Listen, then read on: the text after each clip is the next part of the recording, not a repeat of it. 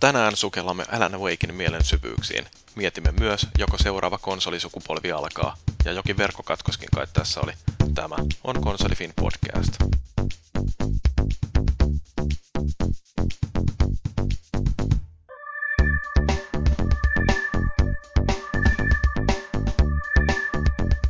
No niin, tervetuloa taas kuuntelemaan Konsolifin podcastia. Tämä on jakso numero 13 ja nyt onkin mukavasti jo toukokuu päässyt alkamaan. Tänään meillä keskustelun aiheena on muun muassa Alan Wake, mutta aloitetaan esittelemällä osallistujat. Mä oon Jyri, podcast-juontaja ja Konsolifinin tunnetuin Xbox-fanipoika. Sitten meillä löytyy tuolta linjoilta maagiset. Jee, jee. Mä oon täällä taas tuurarin, tuurarin, tuurarina mukana päässyt armosta tänne. Tällä kertaa et tehnyt meille ohareita. En tehnyt jo, että päätin nyt tällä kertaa tulla korvaamaan niitä kertoja, kun mä oon ollut poissa täältä luvatta. Joo, niin sähän oot siitä tuttu, että sä tilasit Alan Wakein ennakkoon ja sitten sait odottaa, että se toimitetaan sulle. Kyllä.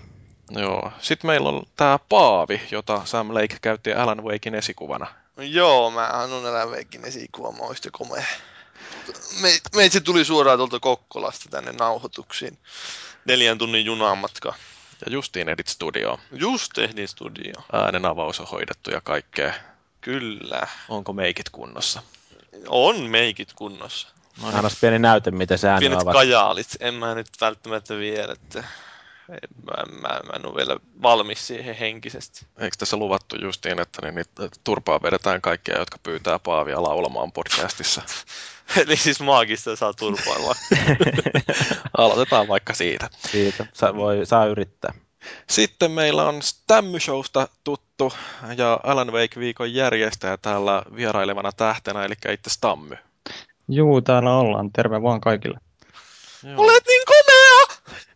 Mukava saada välillä formilaisiakin tänne völjyyn.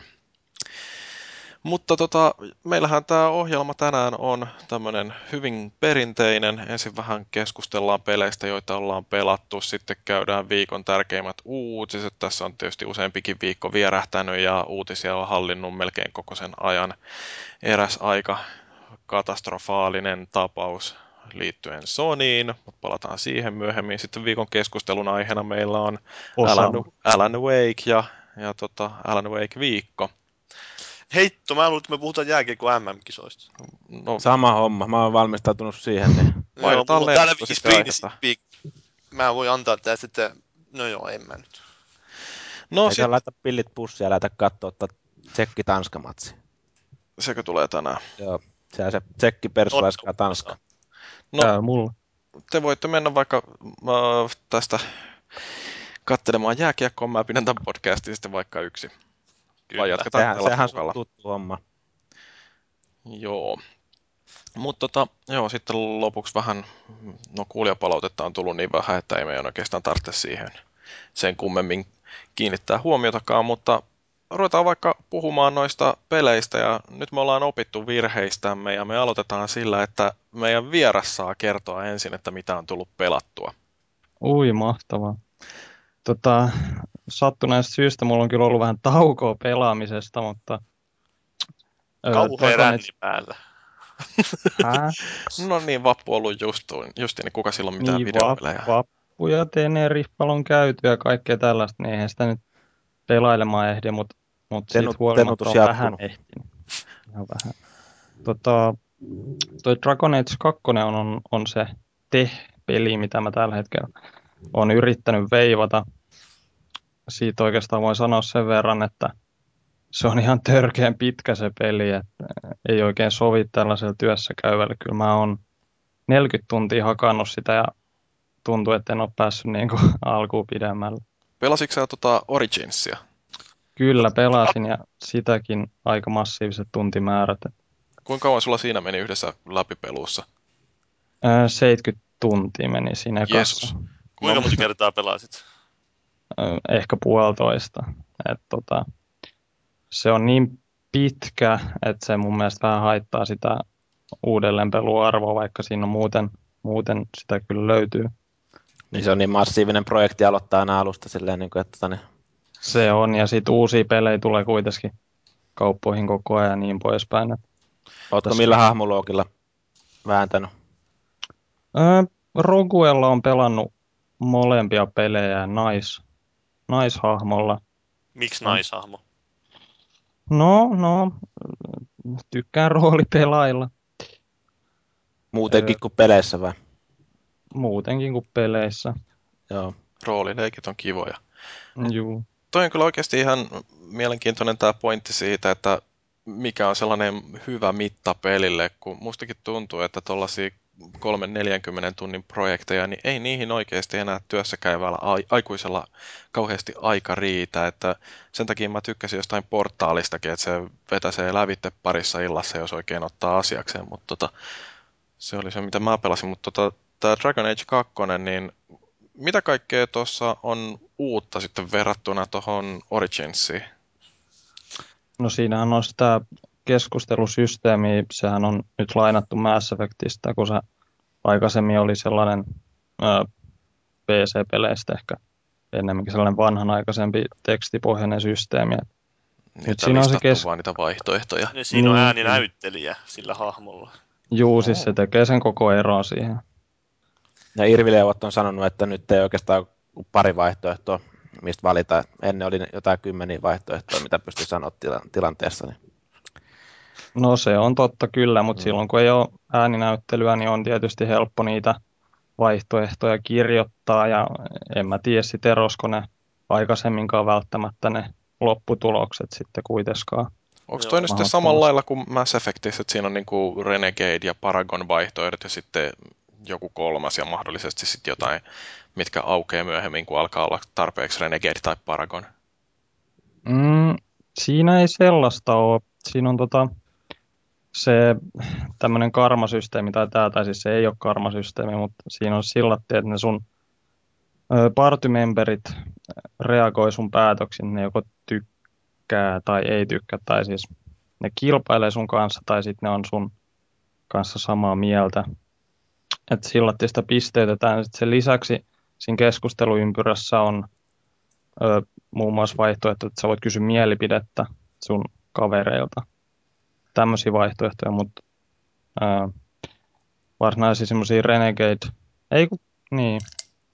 Siis onhan sinne hyvät ja paha vaihtoehdot kyllä, mut, ja sarkastinen vaihtoehto. No mulle jäänyt mieleen siitä, kun internetissä oli se hieno kuva, jossa oli vain, että aivan tupia dragon, ja sitten tai yksi keskusteluvaihtoehto oli aivan tupia Dragon, ja sillä päähamulla silmät meni kierroon sillä No se oli manipuloitu se silmät kierroon, mutta itsekin valitsin sen I want to be a dragon vaihtoehdon ja niin. eihän se lopputulema, tai siis... Eikö tullut lohikäärmettä? Ei tullut lohikäärmettä, että ne on semmoisia lyhenneltyjä ne lauseet ja sitä lopputulosta ei aina ihan tiedä siitä. Joo. Ja musta niin. alkaa tuntua myös siltä, että näissä BioVaren peleissä niin ne keskusteluvaihtoehdot on sillä aika turhia ja keinotekoisia, että ne ei vaikuta oikeasti siihen, että miten se peli jatkuu eteenpäin, että se vaikutus näkyy seuraavassa repliikissä ja sitten sen jälkeen niin kuin se oli siinä. Niin, ne lisää niitä karmapojoja tulee, tai siis niitä Renegade-pojoja, eli Paragon-pojoja, ja miten, miten eikö Dragon Age se on nää, onko siinä vielä kakkosessa se, että kuinka paljon joku tykkää susta, ne mittarit? No siis siinä on just muunneltuna se, systeemi. Että nyt sun kaverit ei välttämättä ole sun kavereita, vaan ne voi olla vähän niin kuin kilpailijoita sun kanssa. Oo, kilpailua. Niin, niin se menee voit, silleen nyt. Niin, että jos sä oot vaikka maagi siinä, niin, niin voi olla niin maagiset. Jos sä oot maaginen siinä pelissä, niin sulla voi olla kavereita, jotka ei tykkää yhtään magiasta ja ne voi tavoitella eri asioita kuin sä. Mä, en, mä oon vähän pelaillut silleen, että kaikki tykkäis musta, niin en ole nähnyt niitä vaihtoehtoja, että mitä tapahtuisi, että alkaisiko joku tappamaan sua vai mitä. Että et olisi on sitten enemmän niitäkin vaihtoehtoja, että voi valita, että kenen pöksyihin hyppää sitten jossain vaiheessa. Niitä vaihtoehtoja siinä on kyllä. Saako sinne pelata kääpiöllä? Ei saa pelata kääpiöllä. Kääpiö sulla on kyllä kaverina. Voiko kääpiön yksi... kanssa romantisoida? Öö, ei käsittääkseni, en muista. Ei mun aika heikko, aika heikko. Se on. Miten toi sitten tarinallisesti suhtautuu Originsiin? Mä oon ymmärtänyt, että siinä on vähän vuosia vierähtänyt. sehän on oikeastaan täysin itsenäinen peli, että se alkaa, alkaa samoista maisemista kuin Origins, mutta sen jälkeen siirrytään kokonaan ihan eri mantereelle ja satunnaisesti nähdään joku hahmo tai kuulla jotain juttua Originsista, mutta muuten on ihan uudet kuviot. Et maailma on sama. Miten siinä mutta oli se, kun siinä on se, että sen pystyy sen savin siirtämään siihen seuraavaan peliin, niin tota, sitten ei tule sitten mitään suurempia vaikutuksia kuitenkaan. Siis kyllä sitten oikeastaan, tota, musta onkin vähän ihme, että ne ei ole sitä sen enempää hehkuttanut. Että kun Mass Effectissähän ne hehkuttaa sitä ominaisuutta ehkä jopa liikaa verrattuna siihen, mitä se todellisuudessa on. Mutta tässä niin musta tuntuu, että se toimisi suht samalla tavalla, että, että joku hahmo, kenet sä olet jättänyt henkiin, niin, niin yhtäkkiä ilmestyisikin jostain kulman takaa ja niin poispäin. Et kyllä se ihan hyvin toimii se ominaisuus tässä Dragon Ageissakin. Kyllä. Joo. No, haluatko joku kysellä vielä jotain Dragon Ageista vai siirrytäänkö mä, seuraavaan peliin? Mä voin todeta, että mulla itsellä on Dragon Age Origins kesken siellä, kun mä, se, siellä, siellä mä oon kuin seikkailla jonain hamsterina tai hiirenä, mikä rotta olikaan. Mm. Se on se paska siellä... osa sitä peliä. Siinä vaiheessa keitti kiinni vai? No en mä tiedä vähän sillä että joo, enpä tai nyt pelata tätä. Rupesin pelaamaan Trialsia. No mä pelasin no, Dragon Age Originsin kolme kertaa lävitse, että mä sain siitä Platina Trophy. Ja kyllä se pikkasen alku mennä pakkopullaksi siinä kolmannella kierroksella. Mm. Mielestäni oli se Ors, Orshammari tai mikä se olisi aika tylsä mestä mun mielestä. Mä en ole siellä vielä edes käynyt, mutta mä oon kuullut siitä kauhutarinoita. Niin... Joo, se on kivoja luolastoja. Niin on, se mun pitää sanoa, että mun kämppis pelasi tuota Dragon Age kakkosta. Ja sitten, sillä kävi niin just, että jossain questeissä, niin siinä on neljä questia peräkkäin, joissa oli tismalleen sama luolasto niin käytössä tai semmoinen maisema. Että se tismalleen sama paikkaan mentiin, että se aina tiesi, no niin, tuolta tulee vihollisia, joo. Ja siinä on kuulemma vähän se kierrätystä tuossa Dragon Age 2 liikaa. Hienovarasta kierrätystä. Hienovarasta, mm, optimointia, maksimoidaan tilaa. Joo, siinähän ei ole niitä tekstureita edes muutettu, että ne paikat on niin kuin täsmälleen samanlaisia, tai ainoastaan nimi on muutettu. Et tota, ehkä olisin itse mieluummin ottanut vähän tiiviimmän paketin, että vähän vähemmän niitä sivutehtäviä. Ja, että tuommoinen Mass Effect 2 30 tuntia, ehkä 40 tuntia, niin musta tuntuu, että se on aika optimi niin, tuli vähän Massa ykkönen mieleen justin tuosta noista kommenteista, että kun siinä oli kans niitä, että no niin, nyt sä menet tänne avaruustukikohtaan, ja oho, tää on aika sama näköinen, mutta laatikot on vähän eri järjestyksessä. Joo, ne oli kyllä aina hauskoja, kun huomasi tosiaan, että nyt on taas ihan niin kuin samat mestat, missä pyöritään, mutta kai ne on ajatellut sitten, että ei tyhmät pelaajat huomaa sitä. Niin, se on no niin, täällä tuleekin Torian Creepereitä sen sijaan, että tulisi jotain robotteja. Ei kun ne on mun mielestä kommentoinut, että ne vaan siis halus kasvattaa sitä pituutta tai siis että ne halus lisää sisältöä. No onpas se, paskasti. Ei, ei sitä ole edes yritetty piilottaa siinä pelissä mitenkään, että se onkin kieltämättä yksi niitä kiistanaisimpia juttuja jos pelissä. Mutta äh, tästä on ehkä vähän negatiivinen tullut, mutta siis kyllä, jos mäkin olisin nyt 40 tuntia pelannut ja viihtynyt kuitenkin, niin en mä nyt hirveästi ala valittamaan kuitenkaan. Niin ei se ihan susi paska voisi silloin on, No ei, ei se kyllä. Onko BioWare nyt tuhoon partaalla? Mm, nähdään Massa kolmosen jälkeen. Oi, Varmaankin. Oi, Massa kolmonen pilaa koko pelisarjan. Mua huolestuttaa vähän se, että kun noita BioWaren pelejä nyt on tiiviseen tahtiin kuitenkin hakannut sen Dragon Age Originsin ja sitten tämän uh, Mass Effect 2, niin se alkaa käydä vähän vanhaksi niiden vitsi, että kaikki paikat on niin hirveän staattisia, että siellä kun kuljeskelee jossain uh, Citadelissa tai missä nyt sitten Originsissa mentiinkä siellä kaupungeissa, niin ihmiset seisoo siellä täsmälleen samoilla paikoilla riippumatta vuorokauden ajasta, puhuu niitä täsmälleen samoja juttuja. Siellä ehkä saattaa olla jotain sellaisia tyyppejä, joille sä voit mennä juttelemaan jotain. Että se, se on niin hirveän kuollut. Sellainen kivinen koko maailma, että ei siellä tapahdu yhtään mitään. Että kun vertaa sitä johonkin Oblivioniin esimerkiksi. no hei, kyllä siellä kuitenkin, siellä hahmot liikkuu ympäriinsä, siellä kaupungit hiljenee öitä. Sori. Tää on rupes terrorisoimaan. Ei, mulle tuli niin hyvä video mieleen YouTube. Tämä on just näitä klassisia juttuja, että joku yövartija tulee silloin jotain höpisee siinä itekseen ja menee makoilleen semmoiselle pummin paikalle jonnekin sillan alle. no joo, no onhan se tietysti sitten taas, kun miettii näitä Falloutteja esimerkiksi New Vegasissa, että siellä menee porukkaa tökkimään keskellä yötä ja sitten ne nousee siitä sängystä ja suoraan heittää sen saman repliikin, minkä ne sanoisi, jos sä törmäisit niihin jossain kapakassa. Että. Joo. Mm.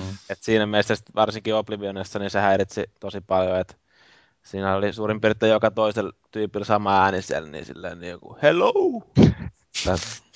Stop right there, criminal scum!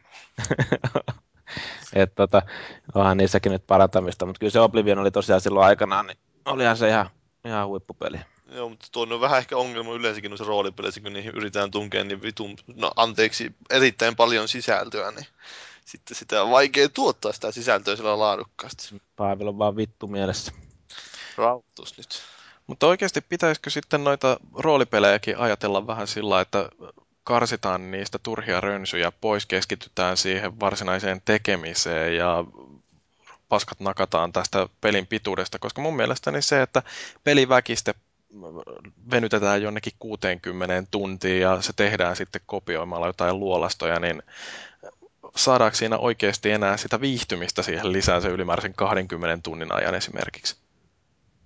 Stammy voisi kertoa nyt meille. siis toi on hyvä kysymys. Tota,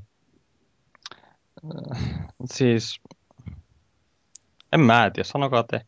No siis se ongelma on osittain siinä, että kun nykyään on siirrytty, niin kuin, en, on kolmiulotteiset ympäristöt, niin te, ympäristöjen tekemiseen hahmojen tekemiseen, kaikkeen menee niin paljon resursseja, kun pitää olla ääninäyttelijät ja pitää testata, ja sitten sun pitää tehdä no, kauhea määrä verrattuna.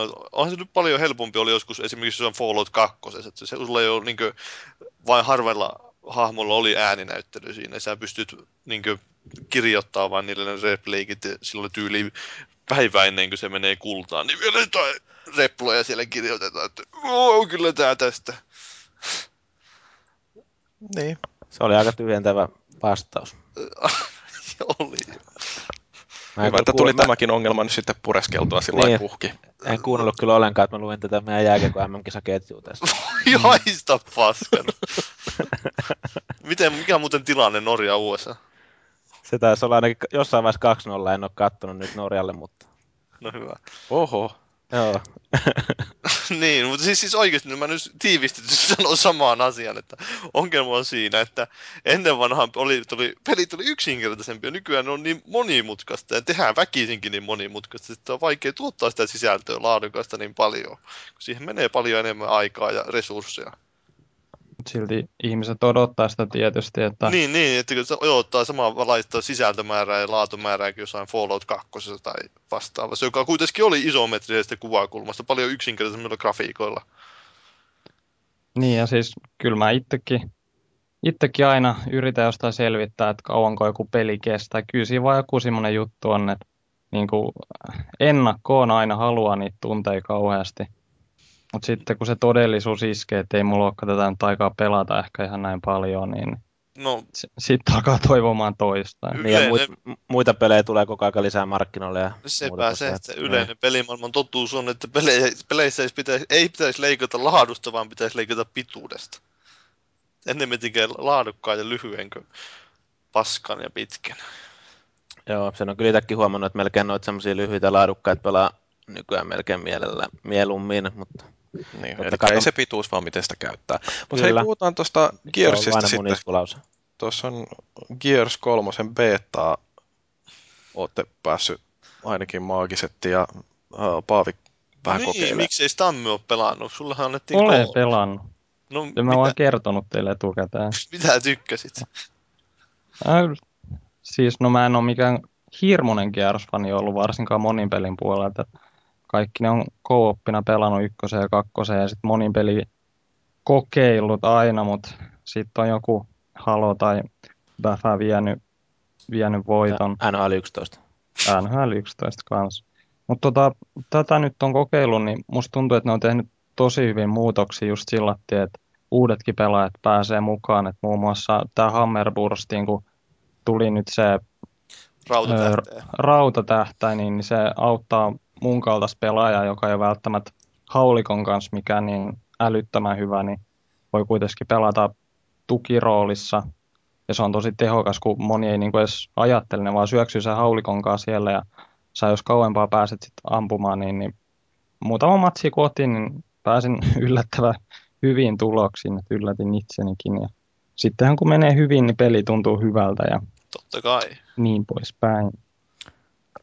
Joo, mulkin meni al- alkuun se ihan hyvin siinä, kun testailin sit muutamat ekat rundit ja olin, että tämähän on ihan, ihan helmipeli, mutta sitten to- todellisuus iski naamalle ja sinne tuli jotain klaaneja vastaan suurin piirtein pommittaa, niin silleen laskelmoidusti liikkuu oikein siellä kentässä ja tuli aina y- yhdessä niin räiskiin ne meidän äijät säntäällä jonnekin ympäriinsä siellä kentällä, niin siinä, se, siitä oli nautinto vähän Kyllä vähän se on aika, aika, paljon tiimipeliä vaaditaan tuossa, niin. että tosiaan on viisi vastaan viisi ja sitten se on heti, että jos pääsee niin kaksi vastustajaa tulee yhtä vastaan, niin se on aika paha tilanne, että sitten on niin käytännössä, pitää olla tosi hyvä, jos sä menet voittaa niin kaksi vastustajaa yksin. Täällä pientä tuurin mukana. Niin. niin.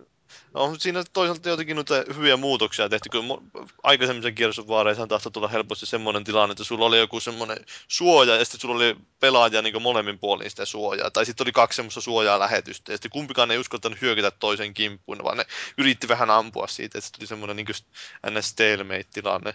Mutta tuossa kolmosessa on se siis että sä voit hypätä sen suojan yli, niin se samalla taklaa sen vastustajan kumoon sieltä. Niin se on mun mielestä tosi hyvä uudistus. Se on tosi hauskaa sillä lailla yllättää vastustaja. Se sillä lailla hetkeksi niin jähmettyy ja sitä pystyy ampua sen siitä vaikka maihin ja sitten vetää joku tyylikäs lopetusliike siitä. Joo, se kyllä tuntuu. Sano vaan. Niin, että tuntuu, että melkein kukaan ei tiedä tota, että itsekin kun olin katsonut Paavin videot, niin tiesin tuon jutun ja pääsin pari kertaa käyttää sitä. Se oli hauska. Joo, mun on itse pakko sanoa se, että mä itse sitä kyllä ihan heti hokannut siihen. Ja sitten niin tosiaan sain vaan itse huomata sen, kun on siinä suojassa ja sieltä tulee porukka just vetää sut siitä helvettiä tunnaamaan siihen, niin se, se ei ollut hauskaa silloin. Kyllä mäkin sitten Paavin videoita kun kattelin, niin niin, sieltä ne kaikki, kaikki, kaikki, kaikki selviää, kun katsoo mun videoita. Mm. Kannattaa olla. Katsoa. Mm. Kat, katsoo Halo 2 hyppyvideoita. No, mutta mitäs mieltä te tulitte tästä, kokeilitteko sitä katkaistua haulikkoa? Kyllä, kokeilin, joo. Ko- kokeilin sitä joo. Siis sehän on tehty sellaiseksi, että se on ihan älyttömän tehokas, mutta sitten sulla on se yksi, yksi shotti ja sen jälkeen se on meno, että sehän lataa niin hitaasti, että käytännössä taistelu on menetetty. Että, joo. Että jonkun aika käytteli sitä, sai muutaman tappoa, jolloin sitten tietysti aina kauhean huuto perään. Oli se hauska, kun se jätkä räjähti ihan niin kuin paloiksi sun edessä, mutta vaihdoin kyllä siihen vanhaan haulikkoon sen jälkeen, että kun itsellä se sihti ei kuitenkaan niin hyvä ole, niin tai siis, no en mä tiedä tarviiko se sihtiin kanssa, mutta sun täytyy päästä niin lähelle sen kanssa, että... Se tarvii niin hyvän ajoituksen siinä, niin mun mielestä että niin se ei itsellekään välttämättä ollut ihan se ykkös. Aika, aika paljon valitusta tullut nimenomaan siitä kaksi, tai kaksi katkaistusta haulikosta. Nimenomaan sitä, että kun porukka jää johonkin kulumalle sillä lailla odottaa se, ja sitten näkee, että vastustaja tulee siitä, niin sitten vain painaa nappeja ja plämme. Ei sillä tarvitse tehdä ollenkaan itsekin tuli parin kertaa huomattu, että se niin kuin silloin vain vastustaja kävelee lähelle ja painat liipasinta, kun se peittää tähtäin suurin piirtein koko ruujun. Niin, niin siitähän se on kyllä aika menetetty se peli, jos semmoisen kaverin päästään ihan sen viereen, mutta kyllä niin. mäkin loppupeleissä enemmän pidän siitä normaalista haulikosta. Pääsee, voi kumminkin vähän huolettommin räiskiin menee sillä. Joo. Juurikin näin. Niin, mutta siitä toisaalta, kyllä se semmoinen tietty tasapaino, kun perinteisesti Gears of Warissa oli just moninpelissä, että siellä on niitä haulikkoheivoja, jotka ryntäilee tulee haulikoiden kanssa, niin nyt varmaan vähän ehkä oppii hillitteen sitä ryntäämistään, että kun tietää, että siellä voi olla niitä katkaistuja haulikoita, jotka ampuu sut heti, kun sä tulet liian lähelle. Että semmoista, mutta mitä sä mieleen nettikoodista? Se on mielestäni toiminut ainakin tosi hyvin. Et sen kakkosen kanssa oli mun mielestä hirveät ongelmia joskus siellä netissä. Se oikeastaan jäikin siihen, että se lakas niin helvetisti. Niin, tota. Mutta toi on niinku toiminut ihan, voisi sanoa täydellisesti melkeinpä, mitä itse pelannut. Ja matsit löytyy nopeasti ja siinä mielessä ei ole mitään ollut röpleemää. Oletteko päässyt kokeilemaan hienoja executioneita? Kyllähän niitä jotain niitä polku, näitä on, kun siinä äijä hakataan verillä tai poletaan siinä maassa, niin ihan, ihan hienon näköisiä ne on siinä. Aika pitkiä ne on. Joo, se on paras just niin kuin näpyyttää sitä yytä, niin se hakkaa, repääsee sen käden irti sieltä ja mäiskii sillä naamaan siinä. Se on paras just niin matsin lopuksi ottaa se oikein. Joo, muuten varmaan oikein kantaa, mutta se on just se varmaan niin kuin hieno hetki herkutella siinä vaiheessa tosiaan, kun se matsi loppuu niin, ja ratkaista se siihen. Niin. Kyllä. Sehän kestää kuin 15 sekuntia vissiin niin kuin maksimissaan, tai mitä se kestää. No aika kauan, joku 10 sekuntia. Et se, jos sä rupeat siellä keskellä taistelua, kyllä mä sitä kokeillut monta kertaa sillä tavalla, että mä oon ruvennut vain kesken peliin sitä tekemään. Ja äkkiä siihen ammutaan. Äkkiä siihen ammutaan. Ei välttämättä kuole, mutta putoaa ainakin maihin. Si- niin, no siinä on se itse asiassa ihan mielenkiintoinen, kun tuossa on se Team Deathmatch-pelimuoto, joka on vähän niin kuin yhdistelmä perinteistä Deathmatch, että sulla on se rajoitettu määrä elämiä, mutta sitten toisaalta kun sä elämät kuluu loppuun, niin sitten sä kuolet heti kerrasta pois. Ja mun mielestä on ihan hyvä idea kyllä toi. Että tota, niin... niin, se on siis sinänsä ihan hauska, että se kestää vähän pitempään yksi roundi, ja sitten toisaalta siinä on se sama meininki kuin ykkösessä ja kakkosessa justiin. Siinä on semmoinen tietynlainen jännitys tulee aina lopussa, kun ei ole enää niitä eläimiä, että nyt jos sä kuolet, niin se on kerrasta poikki. Eikö se ole joku 15 elämää per joukkue vai mitä se on? Niin Joo, 15. Joo. Mutta toisaalta alkaa... siinä on vähän ne spawnit välissä heittää häränpyllyä just, että yhtäkkiä huomaa, että tänne tulee selän takaa porukka. Siis onko siinä niin joukkuekohtaisesti rajattu se, että kuinka monta elämää on? Joo. Joo. Se on niin kuin kaikilla yhteiset, tieto, niin kuin joukkueilla, joukkueen pelaajien kesken yhteiset elämät. Et Siellä on yksi jätkä, joka kuolee sen 15 mm. kertaa. No mä just ajattelin, että jos sinne tulee sitten joku kusipää, joka keksii, että hei nyt mä pilaan tai koko joukkueen matsin, niin sitten se juoksentelee sinne vaan tapattaa itteensä ja peli on nopeasti ohitte, kun elämät loppuu. Joo. No se onnistuu. Se, niin, periaatteessa joo, mutta ei tuossa en, en ainakaan itse ole semmoista havainnut vielä tuossa, kun on pelannut. Niin. niin, kyllä se tietysti porukka on siellä semmoista, jotka kuolee vähän enemmän ja niin poispäin, mutta... Se voi olla ihan jotain kädettömyyttäkin se sitten. joo, mutta se oli kaikista parasta, että ne voi potkia kanoja ja niitä granaatteja voi lyödä kanoihin kiinni. jos, olette sattunut katsoa YouTube-videon, niin porukka just löi savugranaatin kanaan päähän kiinni. Se kana rupesi silloin heiluttelemaan näitä siipiä ja se räjähti. Se on kyllä uusin parhaimpia uudistuksia. On kyllä siis. Sen, se oli sille, ehkä sen tekemään sen pelin osto. Vaikka että Jyrikin joutuu nyt tuon takia hankkissa. Niitä pääsee rajoittelemaan kanoja. Joo. Niin, ikuinen kanaavi. Sussa asuu sellainen pieni sadisti. Niin, se on eläimiä muun muassa juuri vihaan. Ja lapsia. Niitäkin. Tota... Rakastattiin sun iso 3D-telkkari. Mä ajattelin, että pystytäänkö me olemaan puhumatta koko podcasti siitä, mutta niin, maagisetti on nyt selkeästi fiksoitunut siihen. No se on niin vitun kateellinen. Niin. Saas mäkin roilin. Mitä teen? Minkä sille mahtaa? Niin, kun on iso. Öö, sitten tota... Niin, maagisetti, sä olit pelannut tota Beyond Good and Evil HD-remakeä. Joo, se on semmoista hyvää vaihtelua tuohon Kärsin Petan päälle, että vähän rauhallisen, rauhallisemmissa meiningeissä. Ja... Mä ajattelin justiin sanoa, että kun se on melkein samanlainen peli kuin toi Gears. no niin, siellä vähän. No siinäkin eläimiä. No, eihän se niin hyvää tietenkään. Niin, Tästä ottaa vähän kauniissa maisemissa valokuvia elä, eläimistä. Tota... mä, en, mä en itse asiassa pelannut koskaan sitä alkuperäistä. Kuka vittu minulle soittaa? No niin, nyt. Puhelin voisi äänettömälle. Siellä on naiset taas soittelee Paaville. Joo, Tossu niin. Taas mä kiroilin. Voi Jeesus. Niin. Mutta siis piti sanoa, että mä en ole koskaan pelannut sitä ö, aikaisempaa, alkuperäistä Beyond Good and ja sitten mä ostin nyt tuon HD-version tuolta Live Arcadesta ja vähän nehin kokeilla, mutta kyllä se niin on siinä semmoinen aika jännä tunnelma ja varmaan ollut hieno ainakin aikoinaan silloin, kun on tullut Xboxille, että se on ollut ihan hyvän näköinenkin silloin varmaan. Ei se mun huonon näköinen edelleenkään. No ei se nyt paskan näköinen, mutta kyllä ei. se on vähän semmoinen, että huomaa, että joo, on tää, varsinkin se kamera siinä on eniten häiritti. Mä, mä se on sisätiloissa. Niin Mä oon pelannut nyt tuosta mun makkaritelkkarista, joka on 50-tuumainen Full HD LG ei Last... ole 3D kuitenkaan. Ei ole 3D. Joo, ei sellaista sitten illata. Joo. Mutta tota, niin, olohuoneessahan mulla on tykkiä, 90-tuumainen kuva siellä. Että... Mut, tota... niin mä ajattelin just, että miten kukaan tulee toimeen vaan 50-tuumaisella. Mutta... Joo, että no, ei noin pienellä telkkari, sehän on makkaritelkkari, niin kuin mä sanoin. Niin. Mutta tota, niin siitä päällä on, niin kyllä se mun yllättävän hyvälle on näyttänyt. Että ei siinä, totta kai se huomaa, että ne on vähän sellaisia palikkamaisia ne jotkut teksturit ja kaikkea muut vastaavaa. Että ainakin se päähenkilö, se JD on edelleen yhtä hotti kuin silloin aikanaankin. Eikö vaan Paavi?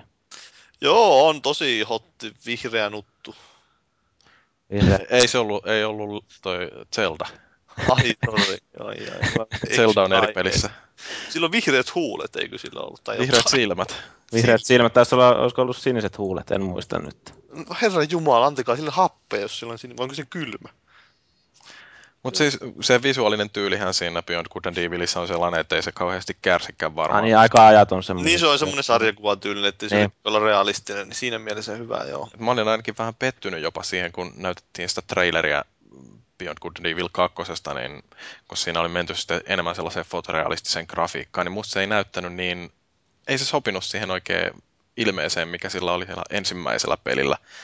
Et sehän on kauhean persoonallinen ja viehättävä peli kaikin puolin. Mä esimerkiksi tykkäsin siitä, että just sen takia, että se oli niin valtavirrasta poikkeava ja se, että siinä kaihdettiin väkivaltaa ja oikeasti tärkeimpänä aseena oli kamera, niin musta se, se oli vaan tosi hyvä peli ja se sopii varmaan jollekin lapsiperheillekin, että tosiaan voi vältellä vähän sitä väkivaltaa siinä.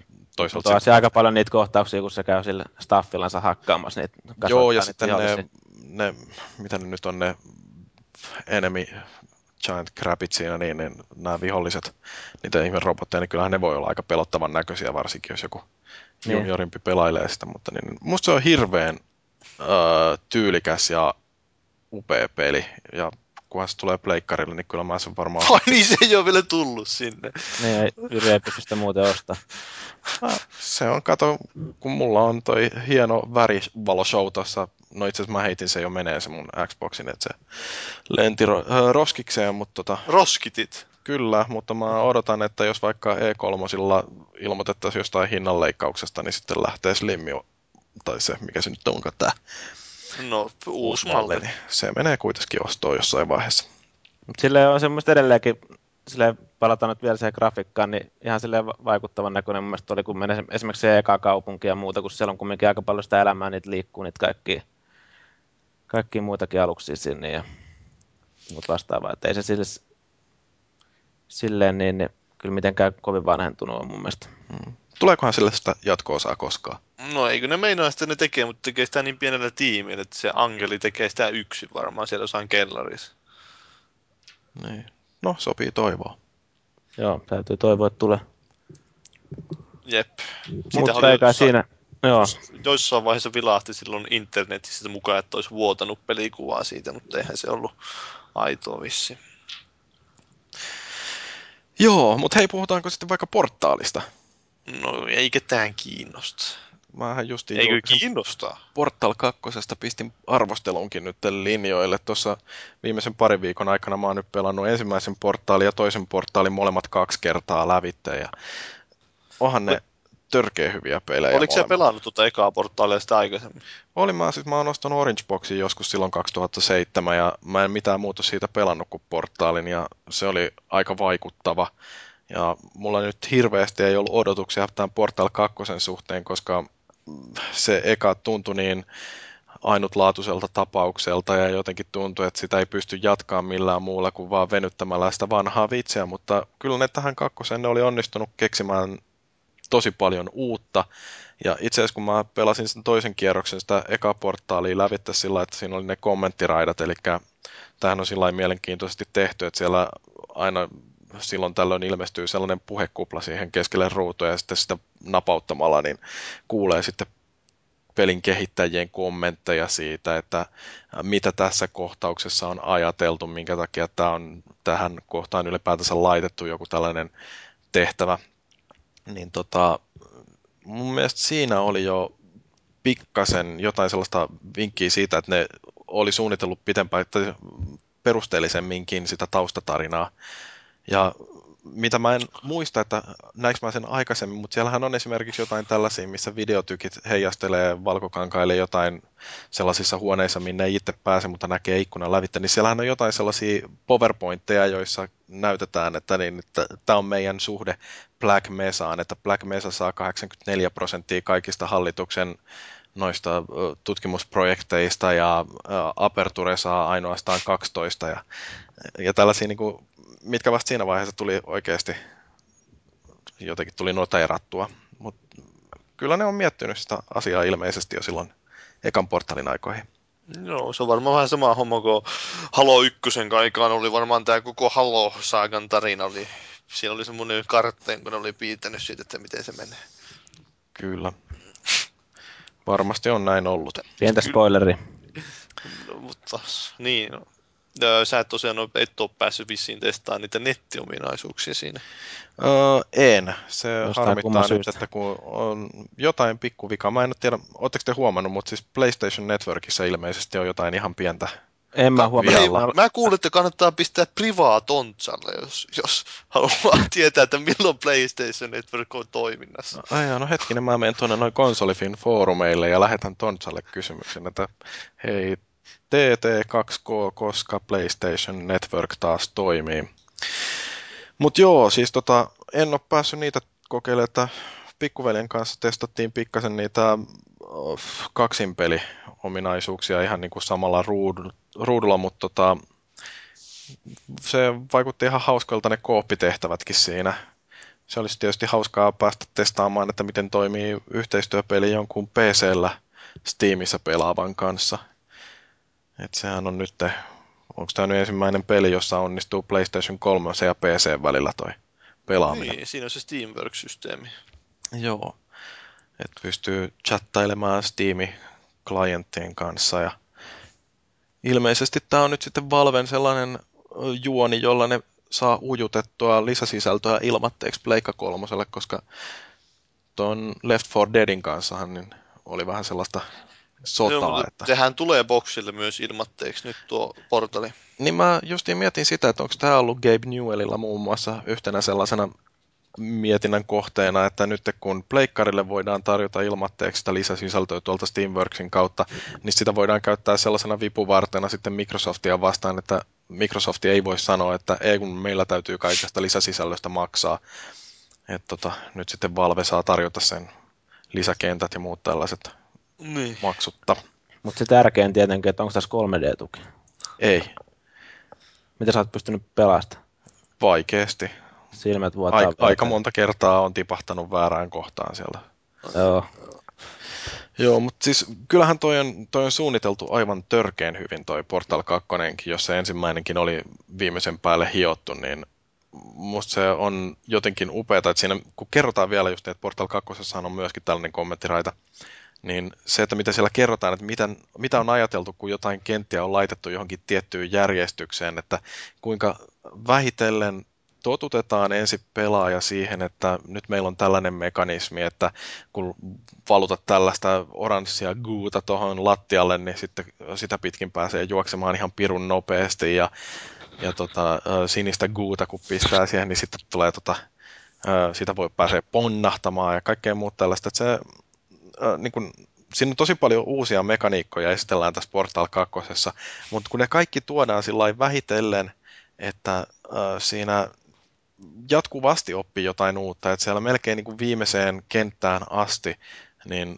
esitellään jotain tällaisia uusia elementtejä siinä pelissä, niin se on aika uskomaton kasa sellaista ihan opittavaa tuohon peliin liittyvää pelkästään, joka siellä ihan loppuvaiheessa sitten, niin se on, se on vaan niin jotenkin omaksuttu täydellisesti, että, että se viimeinenkin fight, mikä siinä käydään, niin ei siinä hirveästi tarvitse edes päätänsä rassata, että sen ymmärtää nopeasti, että mitä tässä täytyy tehdä, että selviää. No, mitä mieltä Stammi on tästä nyt kaikesta? No ei, kun mä miettisin just tota, että Jyri on kuitenkin sellainen viisas ihminen, mutta entäs sitten heikompi lahjaista, että pääsevätkö hekin kaikista utsleista lävitse? Sitä mä justiin epäilen, että se on niin kuin sen takia suunniteltu tollaiseksi pehmeäksi laskuksi jatkuvasti. Heikompi lahjaisellekin. Uh, siis. No, niin. Siis siinä on esimerkiksi yksi sellainen kohtaus, jossa tota, on justiin tutustuttu tällaiseen ihme, mikä se nyt onkaan sellainen putki, joka, tai semmoinen niin säde, jota pitkin pääsee liikkumaan leijuun ilmassa ja, ja kulkee sellaisessa säteen sisällä. Niin kuin. Ja tota, sitten tota noin, siellä loppuvaiheella tulee sellainen kenttä, missä justiin näkyy tällainen säde jossain vähän kauempana. Ja mitä kommenttiraidassa kerrotaan on, että monet pelitestivaiheessa, niin monet pelaajat yritti päästä hyppäämään siihen säteeseen, jolloin se säde olisi kuljettanut niitä jonnekin. Niin oikea ratkaisu siinä kohtaa kuitenkin olisi sellainen, että ampuu yhden portaalin lähelleensä ja sitten toisen portaalin sinne jonnekin ihan takaseinälle. Ää, niin jotta käyttäjä muistaisi, tai siis pelaaja muistaisi, että tämmöinenkin mekaniikka on olemassa, niin just ennen sitä um, kenttä, varsinaista kenttää, niin siinä tulee sellainen kohtaus, jossa päästäkseen eteenpäin sellaisesta maaston esteestä, joka siihen muodostuu, niin, niin täytyy nimenomaan ampua yksi tällainen portaali, josta siis niin kuin ihan tällainen todella triviaali peruskeissi, mitä siinä portaalissa on tehty jatkuvasti, mutta jota ei ole just sitä ennen tehty hetkeen aikaan, että siinä on täytynyt tottua näihin uusiin mekaniikkoihin, niin palautetaan näitä perusasioita mieleen jollain tuollaisella ihan tosi yksinkertaisella putslella, joka tulee siinä ennen kuin mennään tällaiselle taas uudelle kartalle, niin se on just sellaista, mitä ne on pelitesteissä havainnut, että mitkä on yleisimpiä tapoja, joilla yritetään ratkaista jotain ongelmia ja että mitä virheitä niissä on. Se on, se on vaan todella upeasti suunniteltu. Eli, eli heikko läheste huono muistiset otettu huomioon sitten. No siis yleensä pelaajat. Elefanttikin voi pelata. Ja, ja tontsa. Tai kultakala. No. Joo, kyllä varmaan pitää hommata jos vaiheessa tuo Portal 2, kun Portal 1 oli niin jees sitten. Joo, se on, kun viime aikoina, mä en muista, että mä olisin ihan älyttömästi innostunut mistään pelistä, mutta toi oli sellainen, että siinä ei mennyt kuin ensimmäinen puoli minuuttia, niin mä olin aivan täpinoissani siitä, että minkälainen se käsikirjoitus on, koska se oli aivan järjettömän loistava. Siinä niin kuin ihan ensimmäinen, missä opetetaan jo näitä peruskontrolleja, että kuinka katsotaan ylöspäin ja kuinka katsotaan alaspäin, niin siinä on jo onnistuttu käsikirjoitukseen upottaa sellainen pikku joke, joka sai mut ainakin äh, hykertelemään. Ja sitten tietysti niin kuin tämä Steven Merchantin esittämä Wii Wheatley-robotti siinä, niin on aivan uskomaton tapaus. että jos oli ensimmäisen portaalin GLaDOS todella hieno tekoälyhahmo, niin tämä Wheatley on myös sellainen omalla tavallaan hyvin persoonallinen ja sympaattinen ja hauska. Tota, mitä sä oot mieltä siitä hinnasta, että kun monet on kuitenkin ostanut Portal 1 jollain viidelle eurolla tai vastaavaa, ja sitten tämä pitäisi ostaa täyteen hintaan, niin, niin miten se tarjoaa vastinetta? No tästä nyt päästään sitten taas tähän näin, että mikä pitäisi olla se sellainen tuntia per euro hinnoittelu. Mun mielestäni tämä Portal 2, niin tämä on ihan oikeastaan vastakohta varmaan näille roolipeleille, joissa pidennetään sitä peliä ja yritetään saada tarjottua joku 70 tunnin paketti, joka tehdään sitten copy-pastaamalla tai, ja pikkasen muuttelemalla jotain tällaisia ää, perusdungeoneita. Tuossa se peli kehittyy jatkuvasti, siinä tulee jatkuvasti jotain uutta, siinä ei oikeastaan ole kahta sellaista kenttää, jotka vastaisi toisiansa, että se äh, pistää jatkuvasti pelaajan miettimään asioita uudella tavalla, ja kyllähän siellä on sellaisia, jotka saa tosi pahasti aivot solmuun, niin äh, sellaisiakin kenttiä. Ja mä oon vähän sitä mieltä, että jos on vaihtoehtona sellainen peli, jossa täytyy samaa ongelmaa ratkoo 30 tunnin ajan, niin mieluummin mä otan sellaisen, jossa, joka pelaa ehkä alle 10 tunnissa lävitte, mutta joka muuttuu jatkuvasti. Voisiko tätä jollain tavalla verrata kumminkin sitten taas hinnoittelussa puolesta siihen tuohon Rockhardiin, mitä me oltiin silloin katsomassa aikaa sitten, että tota, niin sekin on kumminkin periaatteessa fysiikalla tapahtuma pulman ratkontapeli.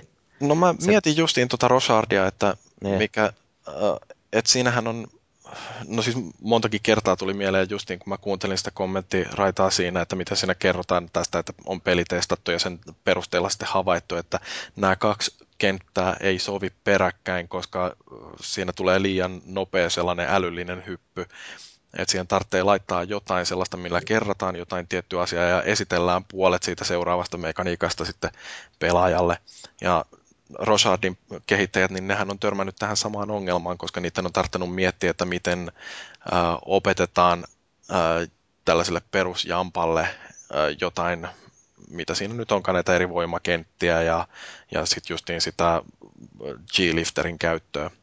Että no, mitä tähän nyt tulee sun kysymykseen, niin joo, Rosardi maksaa ehkä sen 15 euroa, portaali maksaa 60, pelattavaa molemmissa ehkä saman verran. Niin saman verran. Et siinä mielessä joo, tämä on tämä nykyajan ongelma, että ladattavien pelien laatu alkaa olla niin pirun kova, että noiden 60 pakettipelien, niiden täytyy tosi tiukkaan kilpailla jollain muulla.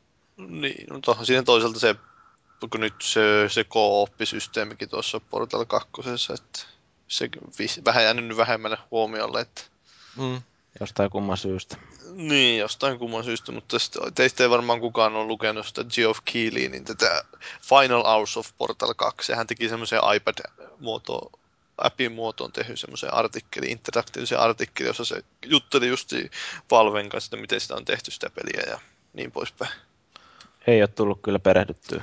Siinä mä en muista, että en, en ole yhtään varma, että pitääkö tämä paikka, mutta ainakin muistan lukeneen, että siinä olisi se justiin, tämä Gabe Newell olisi antanut, tämä porukka olisi antanut vähän vihiä, että Portal 2 olisi Valveen viimeisempiä tämmöisiä pelejä, joissa oikeasti on yksin peli.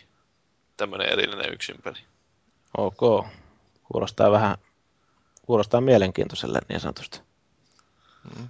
Harmi sinänsä, koska Portal 2 on niin, niin jotenkin Mut se voi täydellisyyttä tavoitteleva peli, että jos se jää viimeiseksi laatuansa Valvelta, niin on sekin sellainen sääli, että yksi aikakausi loppuu tuolla. Niin ei se hyvältä kuulosta kyllä No siis nyt kooppinahan se voi olla vielä parempi.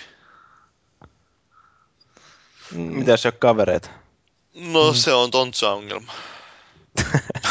ei mä tiedä, Tontsalla on kavereita. Mua kaikki vihaa, niin, niin mulla se voi olla ehkä isompi probleemi. Eli kaverit vähissä. Justin Tontsa perusteli sitä, että se, miksei se voi pelata liveessä, kun sillä ei ole kavereita. Niin, ja se taas sanoikin jo, että kukaan muu ei ole kaveri, kun, tai oikeastaan olut pulloa joutuu ne murheet sitten hukuttamaan, kun kukaan ei tule livessä pelaamaan. Voi, voi, voi. Joo. No, mut hei, tota, se portaalista. Paavi, sä olit katsonut The Room-elokuvan. Joo, niin kuin se oli viime, viime, viime podcastissa kysyttiin sitä, että onko kukaan kattonut sitä. Ja, no minähän menin ja katsoin sen sitten, kun sain vielä lisää suosituksia. Uhrauduit. Jumalauta, mikä elokuva, ei voi muuta sanoa. Että siis, se on ihan niin kuin käsittämätön. Sehän, oliko se, että se oli sama jätkä käsikirjoittanut, ohjannut ja näyttänyt pääosaa siinä. Ja sitten se vielä niin kuin, se, jotenkin se siinä on niinku kolme tapahtumapaikkaa kulissia pääasiassa siinä elokuvassa ja ne, ihan käsittämättömiä juonikuvia. Ja sitten se vielä kaikille lisäksi se päähenkilön niin näyttely on semmoista, että se on niin nauhoitettu studiossa jälkikäteen ne, ää, niin sen puhe. Ja se huomaa niin heti. Se puhuu ihan niin sillä lailla, että just, jos YouTubeen pistää niin hakuun, että The Room ja sitten High Mark, niin se tulee just semmoinen kohta, kun se Jannu kävelee jonnekin katolle ja sanoo siellä, että silloin, että This is bullshit. I did not hit her. I did not. Jotenkin ihan Sitten se siellä perään sanoo ihan eri äänen. Oh, hi Mark. Siinä. So, what are you doing here? I'm just sitting and thinking, man. So, oikeasti, siis jos haluaisin olla niin kuin, se on niin huono leffa, että se on jo hyvä. Tää on tehnyt, se on selvästi niin kuin oikein syvän vaikutuksen. On, siis just siinä on näitä legendaarisia erilaisia hi, joku, se, jos menee sinne kukkakauppaan käymään. Hi doggy, siinä on joku koira siinä pöydällä. You're our favorite customer. Tämä oli isännän turvamiehestä. Jumalauta, kuulostaa kyllä tosi hyvältä. Kannattaa YouTubeen pistää. You are my number one customer. Joo, sanoo vaimollekin. Jep. Suosittelen. Juu. No niin, se oli sitten meidän elokuvakatsaus siihen pelikatsauksen jatkoksi. Öö, ruvetaanko sitten tutkailemaan näitä viikon tärkeimpiä uutisia? No niin, niitähän ei ole muuta kuin yksi tärkeä uutinen. No, meillä on oikeastaan kaksi uutista, mutta aloitetaan tästä hiukan enemmän kohua aiheuttaneesta. Kukaan ei varmaan arvaakaan, että me keskustellaan hiukan tästä PlayStation Networkin alasajosta. Niin, harmi, että meidän tietoturva-asiantuntijat ei ole nyt täällä paikalla. Että voidaan niin, puhua ei. ihan mitä sattuu läpi ja päähän. Niin, kavereita ei kiinnostanut tulla ne. Niin, niin. Joo, ne varmaan foorumilla sitten korjaa. No ne luultavasti laittaa sen podcast-ketjuun sitten heti sinne niin. perään, että vitus meni. Vihasta viestiä tulee sinne. Mm. Vittu, että mistään tiedä mitään. Niin, Tontsa priorisoi taas viinan vetämisen tämän podcastin tekemisen edelleen. Mutta no niinhän se, miten se muuten, aina kun joku jää podcastista pois, niin se on viinaa juomassa. se kertoo ehkä jotain. Tota, niin. niin maagiset, kerro tästä. Harrastuksesta. Okei, okay, mutta siis mitä niin kuin tuolla PlayStation Networkissa tapahtui, jos on täällä sellaisia, jotka ei ole kuullut vielä, niin tosiaan 20. päivä huhtikuuta ää, toi PSN vedettiin kokonaan alas. Tuomiopäivä. Juu. Niin, oliko se tämä sama päivä kuin Skynet? Skynet 19. päivä. No niin. Tai lähes. Niin, eli Skynet tuli tietoiseksi olemassaolostansa. Ja, ja aloitti hyökkäyksen vastaan. Ja kaksi viikkoa sen jälkeen Osama Bin Laden kuoli. Niin minkäköhän takia? niin, niin. Tässä voi yhdistellä näitä pisteitä. Pikkuhiljaa kuva alkaa hahmottua. mm-hmm. M- mites se oli tuolla jossain heitetty, että ne mitäs laitoit tietos PlayStation Networkiin Osama? Niin. Ja sitten Barack Obama syntymäsertifikaattikin mm. löytyi sieltäkö tiedät? PlayStation Networkista, kun ne sen löysi. No sieltä, sieltä. Se oli rekannut sinne heti, kun oli syntynyt. Pistänyt long form birth certificatein sinne. Joo. No joo, mutta siis 80 päivä palvelu vedettiin alas. Sitten tota 25. päivä Sonin edustajat suostu paljastamaan, että siellä on tunkeilijoita käynyt. Ja siinähän meni todella pitkän aikaa, että Sony ei kertonut mitään tarkempia yksityiskohtia, että ihmiset sai sitten ihan vapaasti levittää ei, erilaisia huhuja, että mitä siellä oikeasti on tapahtunut.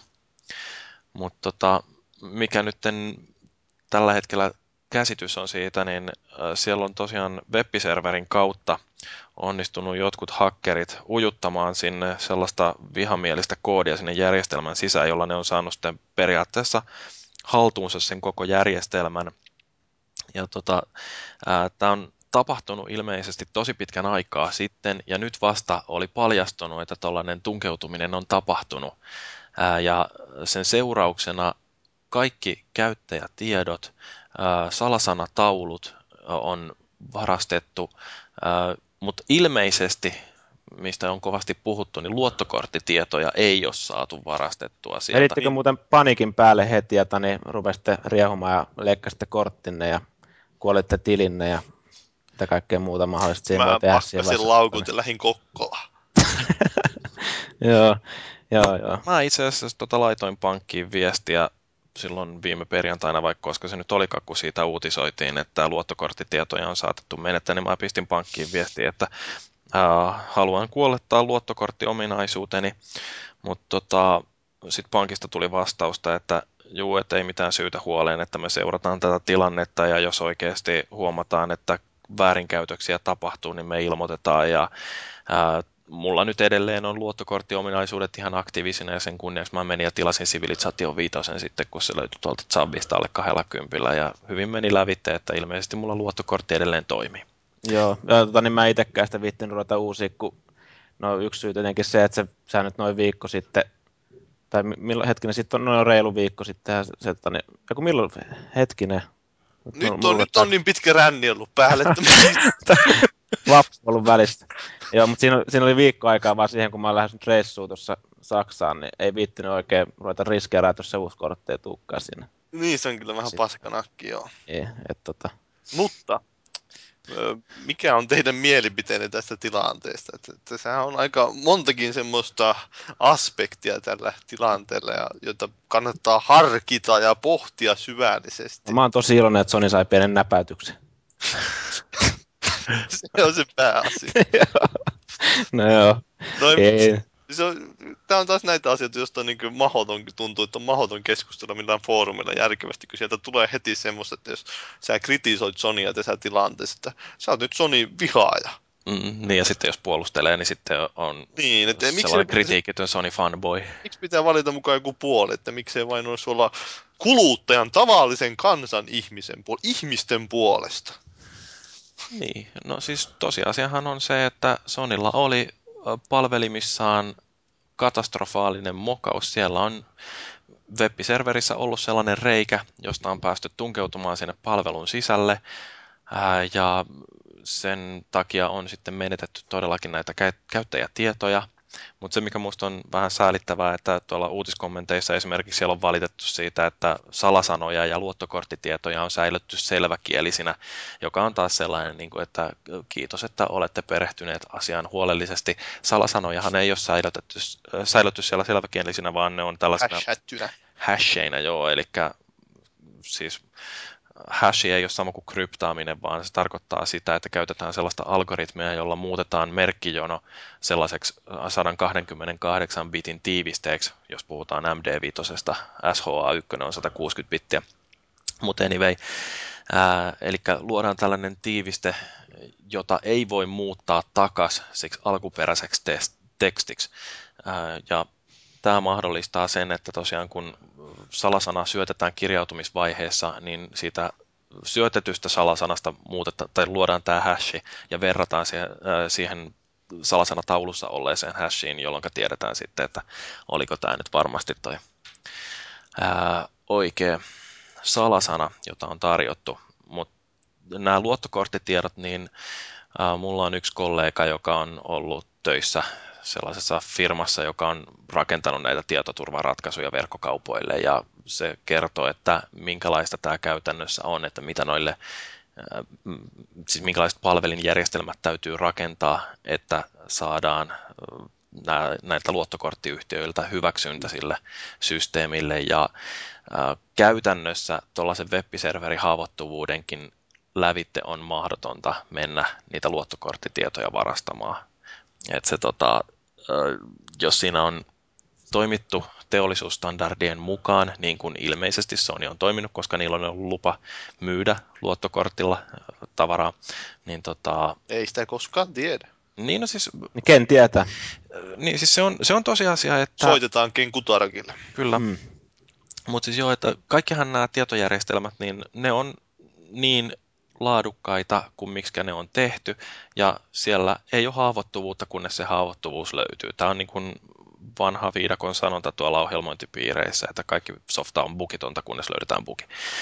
Niin tota, onhan se täysin mahdollista, että siellä on sitten ollut jokin sellainen reikä, jota kukaan näistä tietoturvakonsulteista ei ole vielä edes onnistunut löytämään. Niin, no sehän oli, nythän ne oli ottanut tämä, itse tämä Sony Online Entertainmentin, eli nämä MMO-serverit otettiin kanssa alas, koska ne rupesi tutkimaan kanssa niitä. Alun perinhan niihin ei pitänyt vaikuttaa tämän tilanteen, mutta nyt nekin oli otettu alas. Joo. Muuten jostain lueskelin, mä, joku taisi olla linkittänyt just tohon, siihen ketjuun, siihen PSN kaatunut ketju, semmoisen keskustelun, että kun sehän ne, nämä pelipäivityspalvelut ilmeisesti ylhäällä edelleen. Mm. Niin, että, tota, niin, että niiden kautta olisi mukaan helppo juttaa jonnekin sitten koneelle jotain haittaohjelmia vielä niin kuin tuonne ladattavaksi. Mutta tota, niin, ty- ty- tyhmät pitää ni- niitä servereitä ylhäällä siellä, niin ne kohta meillä on viruksia täynnä noin meidän pleikkarit. Tuosta mun on vaikea uskoa, että sitä kautta onnistuisi tollainen, koska nämä haavoittuvuudet perustuu yleensä siihen, mitä web-servereissä on sellaisia mahdollisuuksia, että jotenkin lomakkeiden lävitte esimerkiksi saadaan äh, sillä, että kun tunnetaan nämä haavoittuvuudet, niin isketään sinne sitten jotain taktisesti sijoitettuja kenoviivoja ja äh, lainausmerkkejä joihinkin kenttiin, jonka jälkeen sinne saa syötettyä jotain omaa koodia sinne palvelinkoodin sekaan, mutta kun tämä päivityspalvelimien se formaatti, missä niitä päivityksiä lähdetään hakemaan, niin se on niin tarkkaan määritelty, niin siellä todennäköisesti tällaisia takaportteja ei ole. Toivotaan, että niillä ei ole samaa media, mediaserveriä käytössä kuin meillä. Tämä oli sinänsä huvittavaa, että meillä, meilläkin meni tuo mediaserveri. Se oli varmaan, niin sama, ne varmaan lämmitteli tällä meidän mediaserverillä ja sitten, sitten siitä tuonne isojen kalojen pari. Joo. No Sonyhan piti tässä tiedotustilaisuudenkin, jossa kerrottiin, että miten tämä hyökkäys oli tapahtunut, mitä ne meinaa tehdä asian eteen, ja sitten sen jälkeen ne kumarsi seitsemän sekuntia. Ja en mä tiedä, kuinka kauan konsolifinin ylläpidon pitäisi kumartaa nyt, kun meillä mediaserveri oli murtauduttu. Miten kauan se Mitsubishi johtaja oli kumartanut? Eikö se ollut jotain minuutin verran kumarellut? Oho, Mitsubishi. Oli, joo, vai mikä toi oli? Toi, Toyota mä veikkaisin. Oli vai? Voi olla, että se oli Toyota johtaja sitten, joka kun Toyotalla oli Amerikoissa jotain ongelmia, ainakin joku Joo. miljoona autoa vettiin takasta. To... Joo, mutta Mut... tuolla uutiskommenteissa, niin siellähän oli muun muassa jotkut oli heti innostunut syyttelemään tätä Anonymous-ryhmää, joka oli ilmoittanut, että nyt me kaadetaan Sonin verkot, ja sitten sen jälkeen ne oli vähän myöhemmin ilmoittanut, että ei me oikeastaan viittitäkään kaataa niitä, kun se harmittaa käyttäjiä, ja sitten sen jälkeen yhtäkkiä Sonin verkot kaatu. Niin tietysti siinä sitten vedettiin johtopäätöksiä, että nyt Anonymous on asialla. Mutta tota, Johan H. oli sitten kommentoinut, että minusta asiakastietojen pölliminen ei enää sovi Anonymousin profiiliin, joten tuon syöttelyn antaisin pikkuhiljaa olla. Ähm, mä oon pikkasen samoilla linjoilla Johan H. kanssa tästä asiasta. Vähän niin kuin kaikista muustakin. Äh, niin, niin, me ollaan kaikista samaa mieltä. Niin, tota... Se on sun tuplanikki. Jäin kiinni. äh, Mutta joo, siis tota, musta kanssa tuntuu, että Anonymous, niin ne tekee kiusaa, mutta ne ei varasta tietoja, ainakaan mitä mä oon ymmärtänyt, niin niiden modus operandiin ei välttämättä tosiaan kuulu tuollainen datavarkaudet.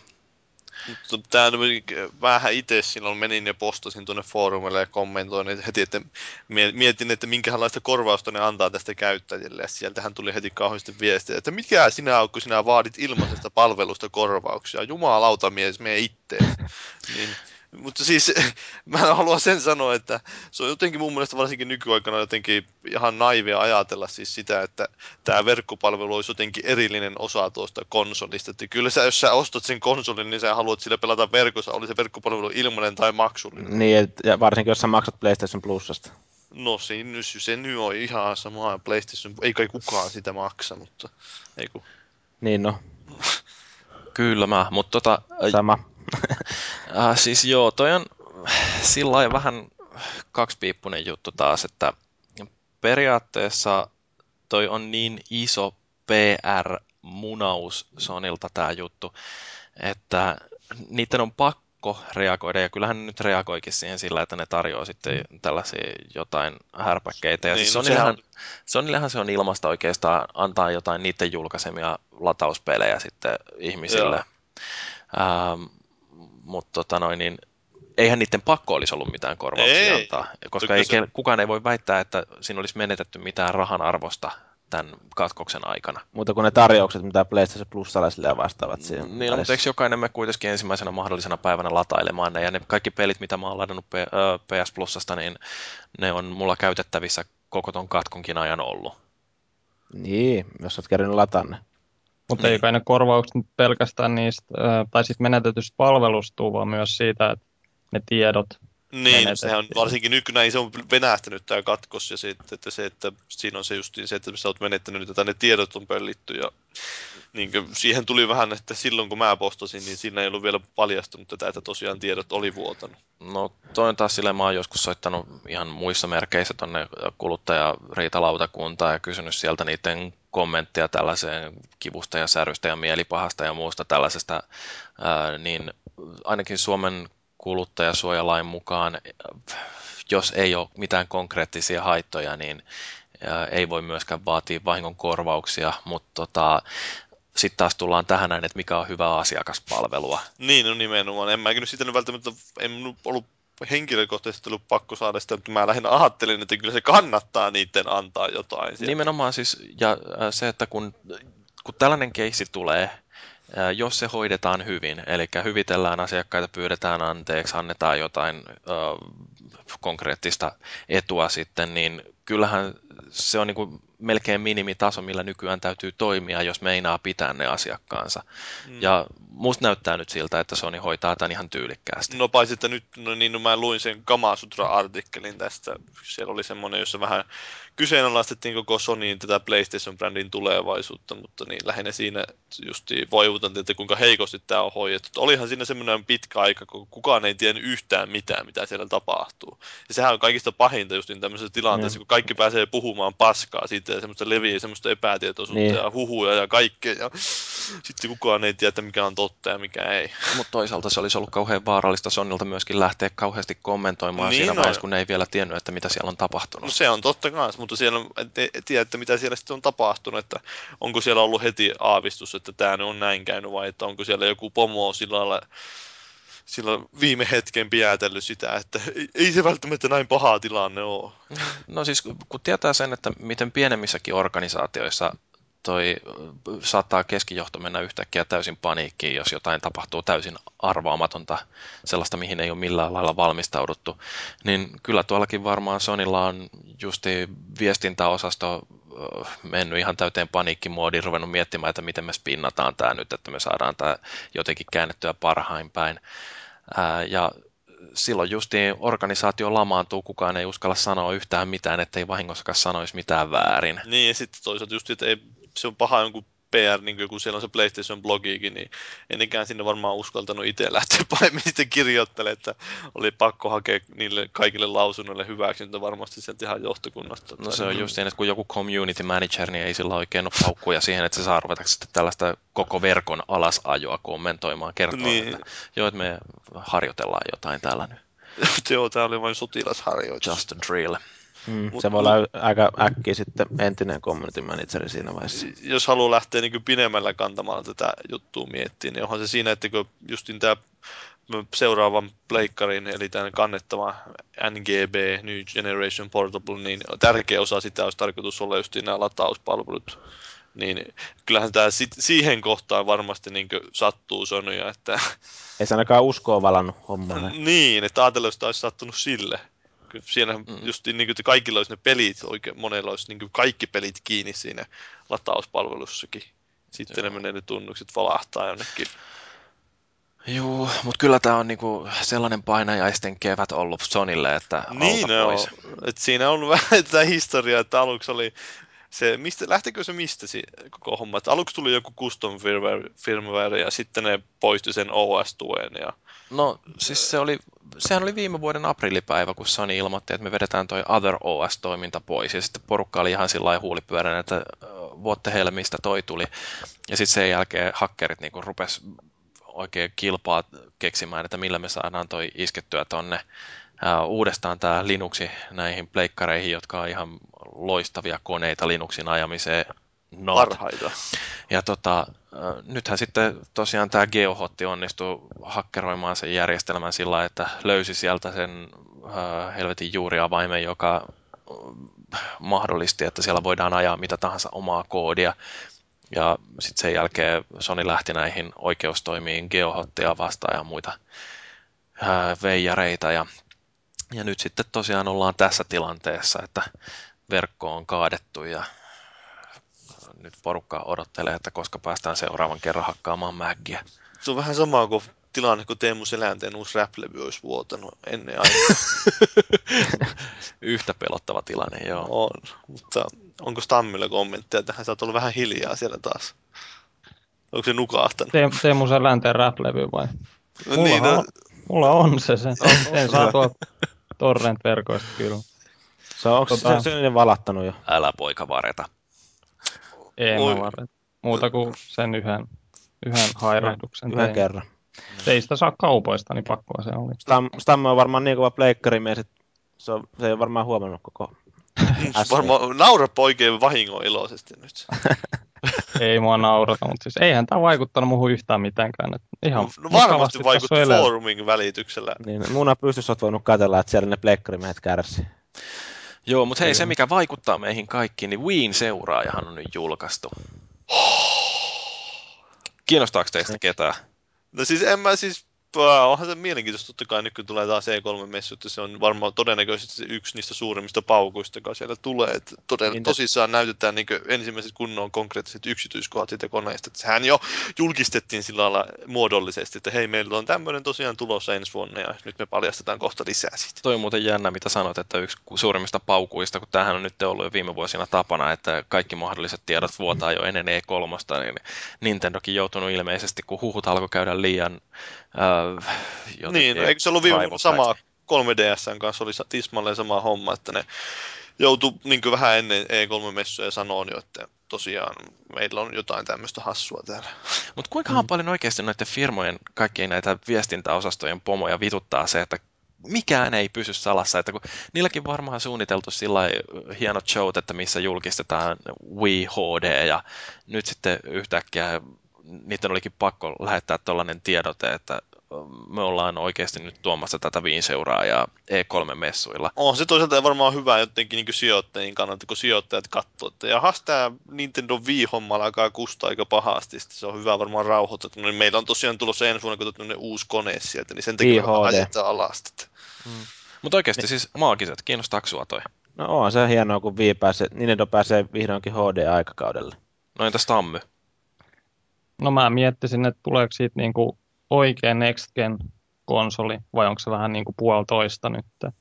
Et sitä mä mietin, että jos se on se puolitoista, niin, niin ei, ei kyllä sitten kiinnosta hirveästi. Niin, tai kymmenen kertaa Gamecuben tehot.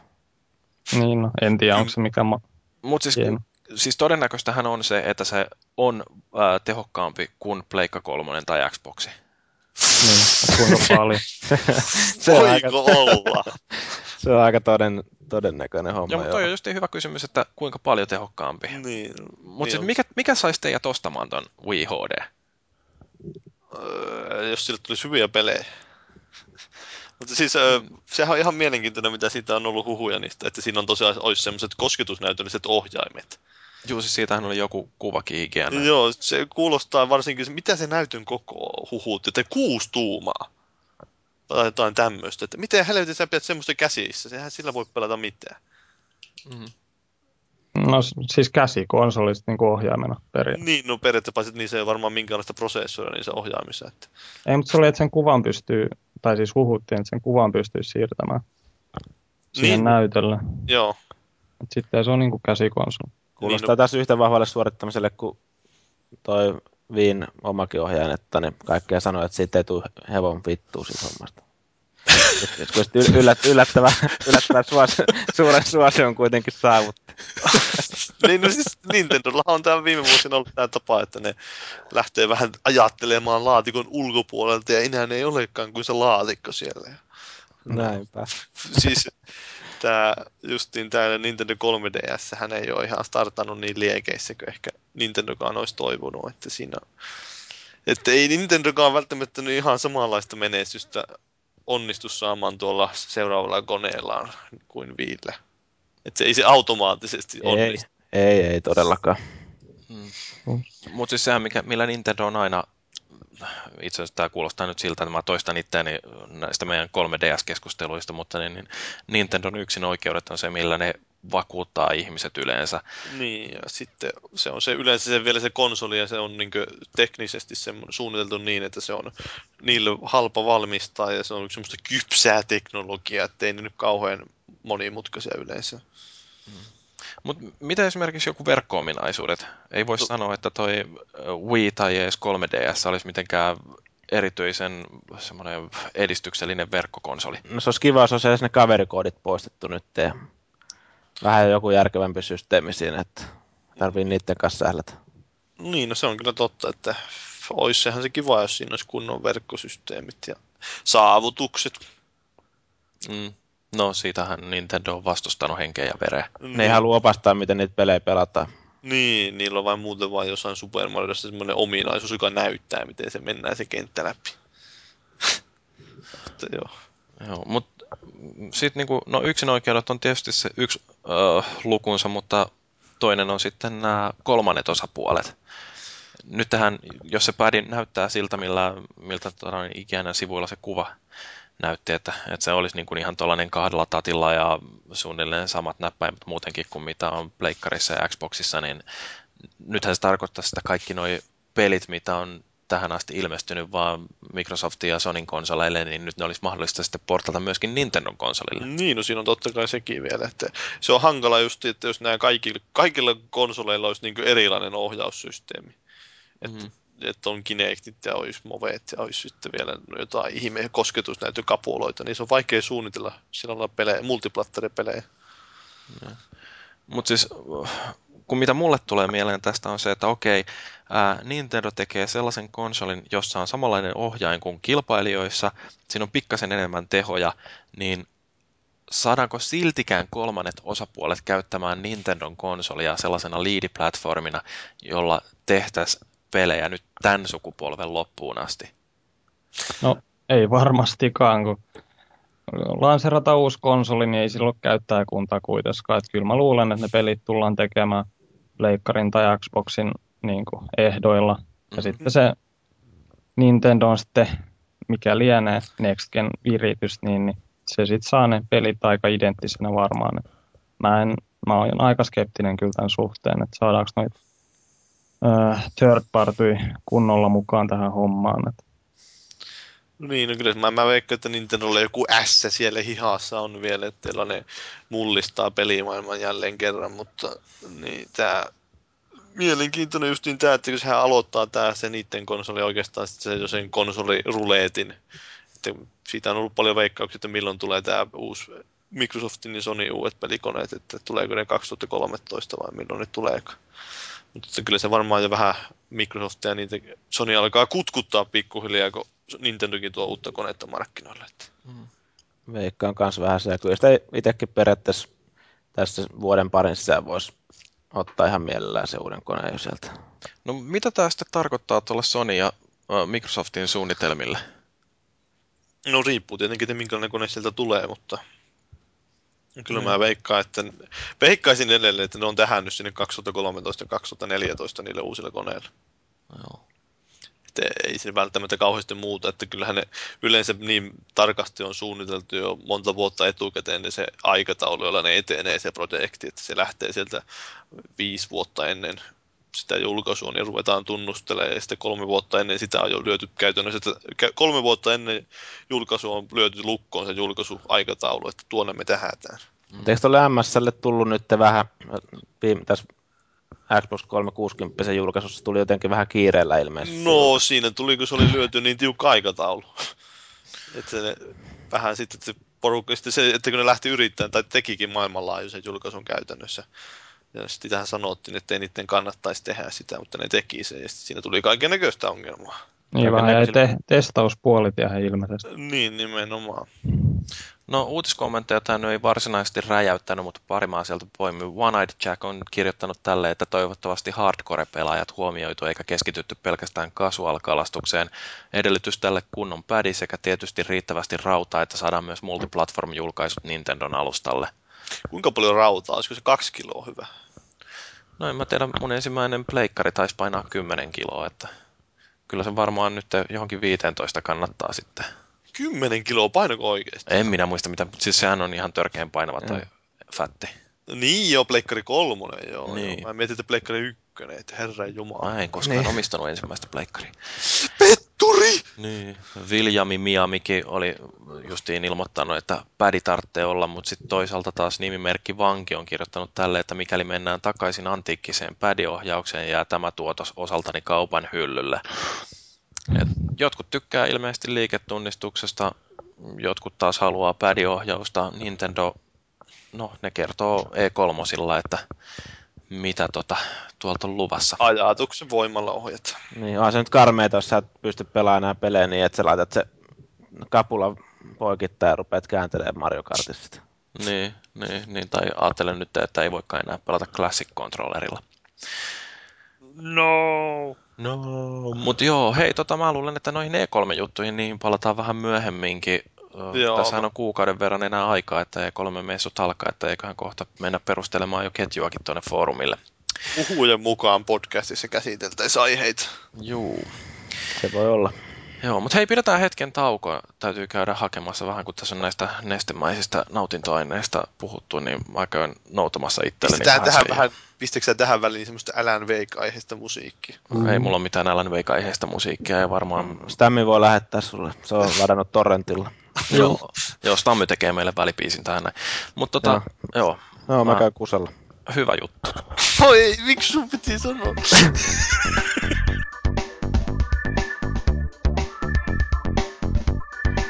Hei muun TVn gamerin Raine.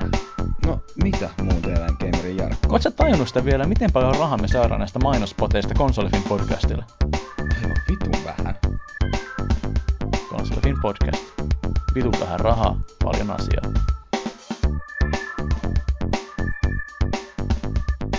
No niin, siis viikon keskustelun aiheenahan meillä on nyt nämä videopeliaiheiset uuden vuoden, lu- eiku, Alan Wake-viikko. Ja tota noin, niin niin, tämä Alan Wake-viikko, niin tämähän on Stammyn keksimä idea kai. Yes. Mistä Kyllä. olet saanut idean tämmöiseen?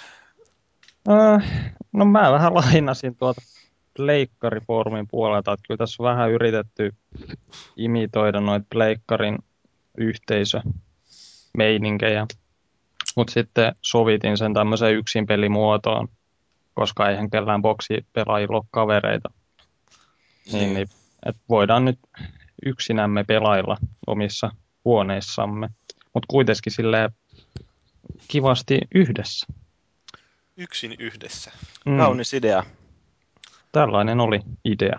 Ja, eikö se ole aika kovan suosion kumminkin kerännyt tuolla yksinäisten boksipelaajien keskuudessa? No itse asiassa niin kuin, olen oikein yllättynyt siitä, että yli 30 ennakkoilmoittautunutta, joskin nyt kun niitä ilmoittautumisia on tullut tässä kuukausien mittaan, niin veikkaan, että... Kaikki ei muista tätä. Veikkaan, että kaikki ei muista, mutta jos nyt saataisiin ehkä vaikka puolet osallistumaan, niin sekin olisi jo hieno juttu. Mutta se on hyvä, kun nämä kuitenkin kaikki kuuntelee tätä Konsolifin podcastia, joka on Suomen laadukkain podcast. Niin, tota, pääkaupunkiseudun Pääkaupunkiseudun laadukkain podcast.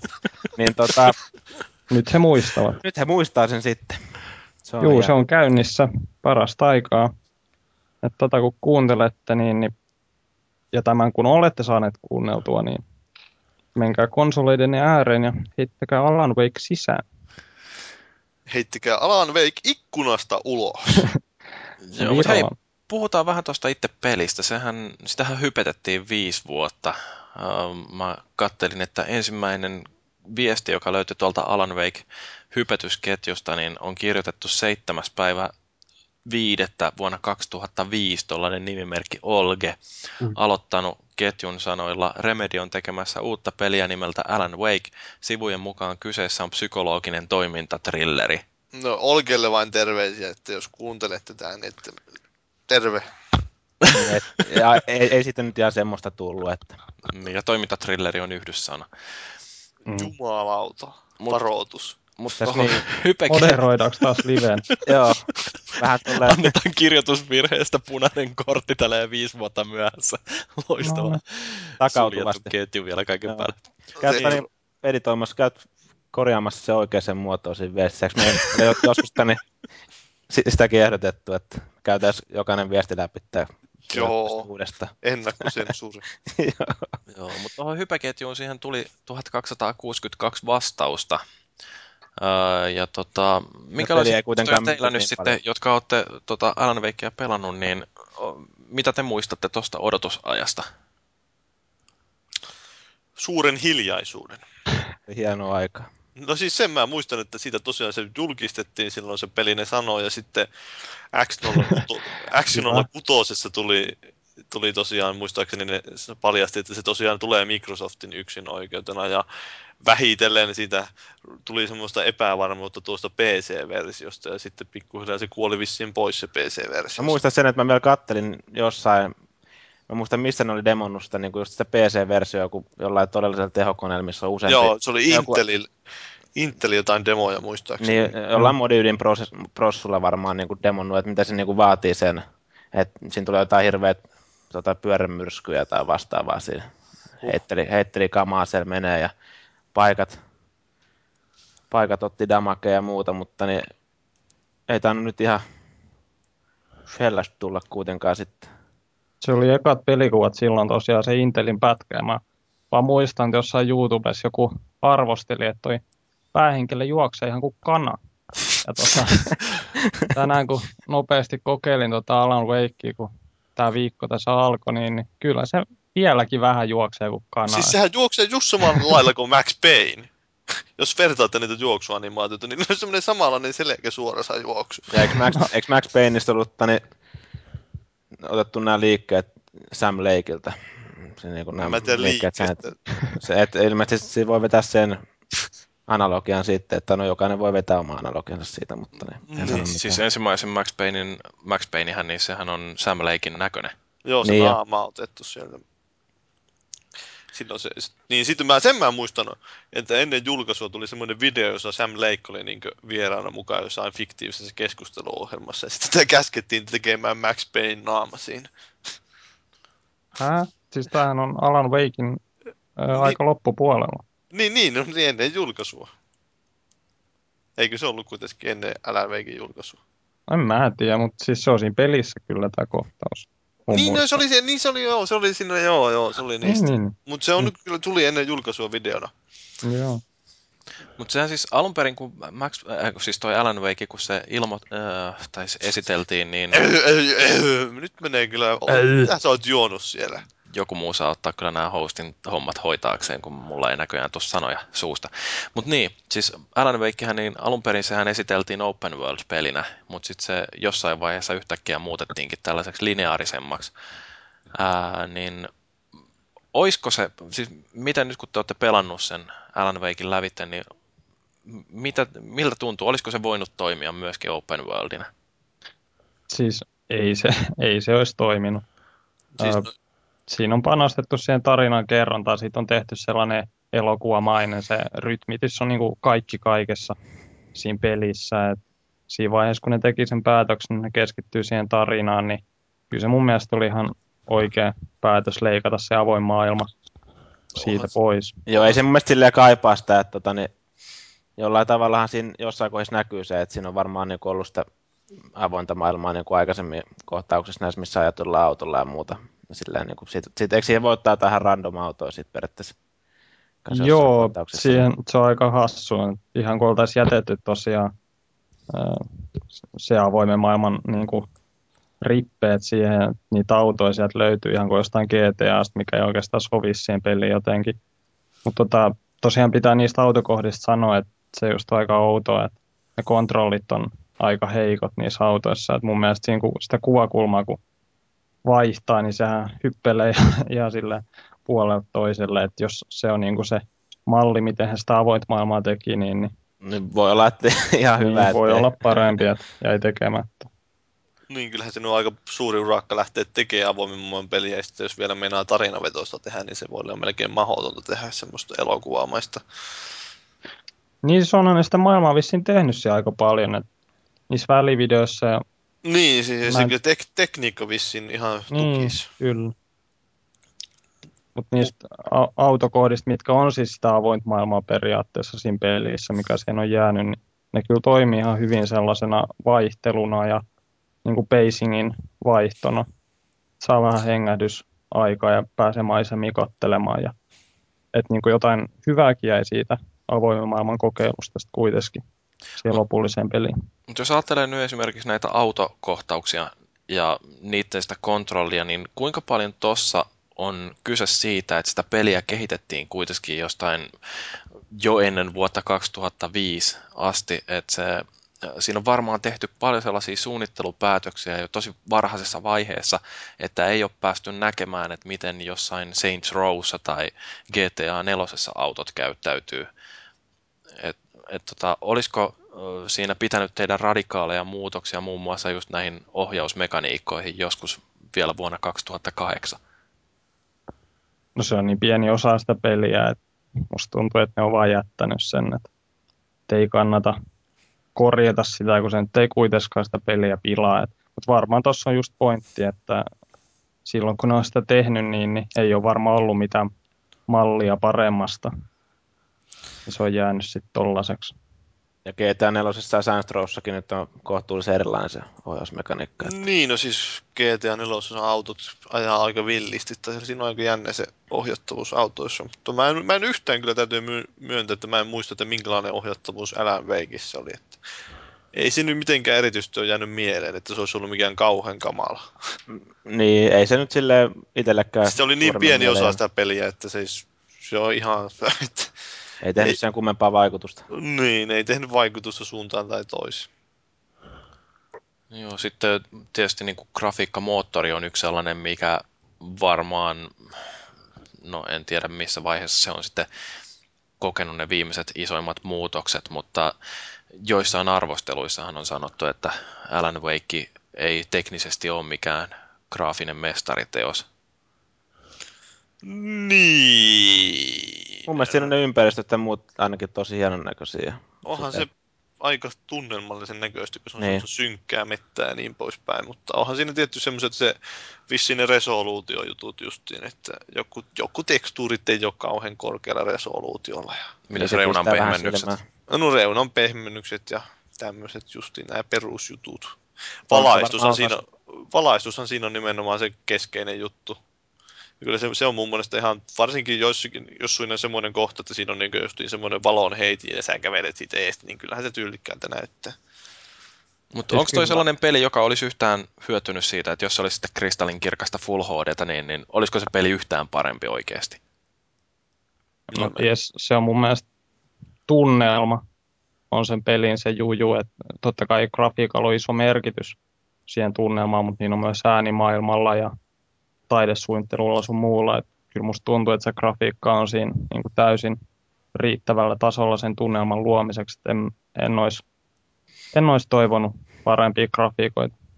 Ainoa, mikä siinä ehkä häiritti sille, tota, niin graafisesti, niin oli just nämä hahmoanimaatiot, jotka vastaavat silleen, että ne, ne olisi voinut olla vähän parempia. Kasvuanimaatiot. Niin, niin just noin kasvuanimaatiot, ne oli ehkä vähän semmoista last genia. No mutta nyt tähän Remedyllä on tulos supertekniikka. Uusi mullistava teknologia, jolla ne animoi kasvoja. Ilkka Villi tulee sinun huoneeseesi. Villi idea. Kyllä. Ja Toni 3D-telkkarilla saa, pystyy tuntemaan Villin parran niin kuin siinä omassa olohuoneessa. Niin käy niin kuin 3D-pornossa, että yhtäkkiä on raskaana. Voi ei. No joo. Niin, niin, tai mustaa tulee edestä ja takaa. Niin. Mut Metacriticissa... paljon 3D. 3D-poke. Niin. On, onko se paljon saatavilla jo? Voitaisiin järjestää iltamat. Kyllä joo. Kutsus Jyri meidät joskus kylään sinne, kun sä et ole vielä oikein esitellyt meistä 3D-telkkarin, niin pääsee ihan kunnolla sisälle hommaan sitten. Niin, en mä oikein tiedä, kun te kuitenkin menette ja iskette kätenne hillapurkkia ja sen jälkeen teette niitä sormenjälkiä tuohon ruutuun. Mutta hei, tota Metacriticissa mä katsoin, niin Alan Wakeilla on 100 arvostelua ja keskiarvo on 83. Ää, siellä poimin sitten pari lausetta. Eurogamer on antanut sille 7.10, joka on aika lähellä sitä alapäätä. On sanottu, että Alan Wake is an accessible, undemanding game with a neat combat mechanic and decent visuals, eli näyttää kohtuullisen hyvältä, mutta sitten mitä on kritisoitu, että se ei ole kauhean al- originaali peli, että ei, ei todellakaan mitenkään poikkeuksellinen ja harmi sinänsä, että se ei ollut valmis jo muutama vuotta sitten. Eurogamer antoi muuten Dragon Agelle 5, 5 kautta 10. Ykkösellä vai kakkosella? Ykkösellä. Kakkosella ne antoi 6 kautta 10. Se taisi olla parasta. konsoliversio, se, jolla ne antoi se 5 kautta 10. Niin voi olla, joo. Mm. No kuitenkin 7 Eurogamerilta kymmenestä niin ei ole mikään huono saavutus ja tosiaan tämä on skaalan alapäätä. Mutta tota, mitä mieltä olette tuosta noin, että se on helppo ja ei kauhean originelli tapaus? No onhan se aika totta, mutta siis siinä, mitä siinä mainittiin myös siitä, että se on se niin hyvä taistelu, että taistelut on ihan järkeviä ja hyviä. Siinä oli se hyvä peruspelimekaniikka, se niin kuin, että tuntui ihan järkevältä se taskulampulla sohiminen ja ampuminen tuntui hyvältä, mutta sitten toisaalta sitä, se olikin oikeastaan kaikki, mitä siinä pelissä periaatteessa oli, että sitä toistettiin niin paljon ja kyllä se loppujen lopuksi kävi jo vanhaksi, että sä osoittelet niitä lentäviä esineitä taskulampulla. Mua ainakaan, mua ei alun perinkään kauheasti kiihottanut se poltergeist-viholliset, eli se ne sitten riivaattaa yhtäkkiä sieltä hyökkää joku helkati mikäli koiranpentu hyökkää. No, ei koiranpentu, mutta joku auton rengas, joka on riivat, pahat henget on mm. riivannut se auton rengas, sitä, sitä taskulampulla, menee pois! Mut tyhmä peruskysymys, kuinka pitkä öö, yksi läpipelukierros on? Olisiko joku 6-8 tuntia? Ei, Luka... se on pidempi. No kyllä mulla on ainakin se 6-8. Niin, Varmaan joku kah- 8 tai 10 tuntia ehkä olisiko, en tiedä. Kyllä mulla menee joku ehkä puolitoista tuntia kaksi tuntia episodia. Siinähän on kuusi episodia ja sitten kaksi DLC-episodia. On siinä pari semmoista vähän lyhyempää episodia kuitenkin, muistaakseni. No, mutta kato, jos fiilistelee kattelee maisemia. Niin no ei siinä, kun siinä pitää... Ja lukee et... noita manuskriptejä ja kaikkea. Niin, niin tästä päästäänkin siihen ääninäyttelyyn.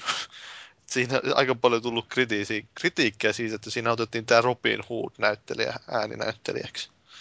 Kuka että Robin Hood näyttää? Se on, se on näytellyt siinä TV-sarjassa, Matthew Poretta, niin se TVstä on tullut semmoinen halvakko Robin Hood televisiosarja. Niin... TVstä tuttu. No, TVstä tuttu vähän niin kuin minä. Miksi mä ollut siinä äänissä? Täytyy sanoa tuolle Mylly Rintelee, kun mikä se on, että, niin, että no. sut seuraavaan Alan Wake. Mähän voi olla se sidekick, se uusi sidekick sinne. Barryn tilalle tulee uusi sidekick, niin mä voin olla Alan Wake kakkosessa. No mutta siis siitä tuli paljon kritiikkiä, kun sehän on semmoista paljon kerrontaa, jossa se, tämä Alan Wake puhuu itsekseen tai selostaa tapahtumia, sitten siinä on niitä manuskripteja, eli niitä semmoisia kirjanpätkiä, joita se lukee kanssa ääneen. Niin siitä tuli paljon kritiikkiä, että se on vähän vaivallisen kuulosta se Matthew Porettan näyttely siinä. No mutta sä oot hei Paavi selvästi väärässä, koska The Escapistissä on sitten taas annettu täydet pisteet Alan Wakeille ja siellä on sanottu, että a brilliantly told story, excellent voice acting and an atmosphere so unnerving you'll sleep with the lights on for a month. Et tässä on ainakin kehuttu tuota ääninäyttelyä. Joo, kyllähän sitä joku on kehunutkin varmasti, mutta jos foorumilta Stammy voi tähän kommentoida, että ei kokki tullut semmoista vähän vihaasta kommenttia siitä. No, on siitä tullut vihasta, mutta siis sehän oli tosi vaativa rooli tietysti, kun sä joudut kuuntelemaan sitä samaa hemmoa siinä niin. sen kymmenen tuntia, mutta kyllä se mun mielestä hoiti sen roolin ihan hyvin. No ei se muakaan. Mutta jos ei siitä tykkää, niin, niin sitten siinä kyllä niin kuin mennään metsään, niin kuin siinä pelissä mennäänkin tietysti. Haha, mentiin mm-hmm. metsään mutta ei se muokaan henkilökohtaisesti kauheasti häirinnyt. Ehkä joissakin kohtaa tuntuu. Enemmän mua häiritti se, että kun joissakin kohdassa väännettiin niin rautalangassa niitä jotain, että nyt katsos mielis lyö kirvestä ovesta läpi niin kuin hohdossa. Ja sitten se pitää vielä mainita, että hän oli kuin hohdossa minun kimpussani. Mm, siellä on yritetty noita viittauksia. maailman viittauksia eri pop, popkulttuurista. Pelaajathan eivät tajua, ellei sitä sanota heille kolmesta. Niin, no en, en mä varmaan tajunnut. Kyllä. Mä oon ihan tyytyväinen, että se on vähän tolleen tyhmennetty mm. meille heikoille ihmisille. Kun en ole niin kulttuurelli. Cultural. No, mutta onko sulla mitään väliä niillä viittauksilla sitten, jos et sä edes tunnista sitä alkuperäistä teosta? No, en mä tiedä, voi päteä jossain foorumista. niin sanoo aina jossain. Kokasin sen. Joo. Easter egg. Ne oli kyllä mun mielestä ehkä parhaita juttuja, kun pelissä oli ne, mikä Night Springs. Ah, mulla oli termospullot. Termospullot oli ihan perhana hyviä. Mutta niin Night Springs, siinä tosiaan näytetään siellä ympäri mettää ja niitä maailmaa, niin on semmoisia televisioruutuja, ja kun niitä menee katteleen, niin sieltä alkaa pyöriä semmoinen Outer Limits, eli äärirajoilla muistuttava ohjelma, jossa on kaikkia hienoja, mikä ei kuin Quantum Suicide ja mitä kaikkea. Niitä Joo, siellä kyllähän kaikkea ha- hauskaa läppää oli niissä. Joo. Niksi Pirkka oli muun muassa siellä. Mm, ja siinähän on Remedyn tyyppejä näyttelemässä, että Mikko Rautalahti on ainakin. En muista, onko just siinä Quantum Theory jutussa, en ole varma, mutta kuitenkin niissä jossain pätkissä. Että jos katsoo ne kreditsit, niin, niin siellä lukee nekin, että ketä kaikki on ollut mukana niitä TV-pätkiä tekemässä siinä. Mm, no on tämmöinen ihan mielenkiintoinen pointti. Ihan pakko sanoa vielä siihen, siitä vielä, että siinä on mielenkiintoisesti käytetty tätä musiikkia. Siis siinähän oli tämä ääniraita, jonka sävelsi tämä Petri Alankoko, se oli ja se oli mun mielestä tosi hyvä. Varsinkin se teema, joka soi silloin, kun sä tuut sinne Bright Fallsiin. Siinä soi just se teema, tulee se kamera ajo semmoinen hieno niin kurvaileva ja näkyy niitä maisemia. Ja sitten sieltä soi semmoinen tosi, tosi tunteisiin vetoava ääni raita taustalla, niin se on mun mielestä tosi jees. Si- mutta siinä oli myös käytetty sitä musiikkia siihen tarinan kertomisen muullakin tavalla, koska sehän oli Poets of the Fall, oli tehnyt niin kuin, vähän niin kuin salanimellä Old Gods of the Asgardilla, niin tätä musiikkia siihen peliin. Ja sitten siinä on yksi biisi, joka käytännössä spoilaa sen koko pelin tarinan. Joo. Tämä, mikä se oli, Poet and the Muse, vai mikä sen nimi oli? Joo, tai sehän on just sidottu siihen tarinaan. Niin, niin, Tai ei nyt lähdetä spoilaamaan tietenkään. Mutta... No ei tietenkään. Mutta siis- Ei Ei tietenkään. Mutta mutta se, se, on nerokkuutta, se on nerokkuutta, miten se on, se on. Se on mun mielestä niin tosi hyvä, hyvin keksitty siihen. Ja poikkeuksena, että harvemmin peleissä on tuommoista nähnytkään. Ja musiikkia siinä on myös käytetty sitä aina kun episodi loppuu. Niin Joo, ja se oli myös ihan kiva idea. Että... Tunnelmaan sopiva biisi, mikä ei ole siis mitään sävelletty originelli musiikista alun Lisenssoitua vai? E, niin, siis on lisenssoitua. Niin. Siinähän oli näitä mitäs hyviä, no en mä tiedä, niitäkään viti spoilata, jos ei joku ole kuunnellut ja joku haluaa pelata se. Mutta niin. Jyri on ihan hiljaa, se on niin fantastinen. Niin, mä oon aivan äimistynyt täällä näin ja mietin justiin, että onkohan mulla tarpeeksi rahaa, että mä kävisin ostamassa itselleni Xboxia ja Alan Wakein vielä tällä viikolla, mutta kun täytyy äitienpäivä lahjojakin mennä suunnittelemaan. Ostat äitille Xboxia. niin sanon, että jos et, jos et ole kiinnostunut, niin mä voin viedä tämän kotia. Joo, mutta hei, tota noin, niin ostamisesta puheen ollen, niin tässähän tosiaan oli jonkinnäköistä pikku kalabaliikkia julkaisun aikoihin. Jonkunnäköinen pieni episodi. Niin, että taisi olla. Limited niin Edition myytiin. Kuuluisa gigantti-episodi. Kuuluisa Gigantti.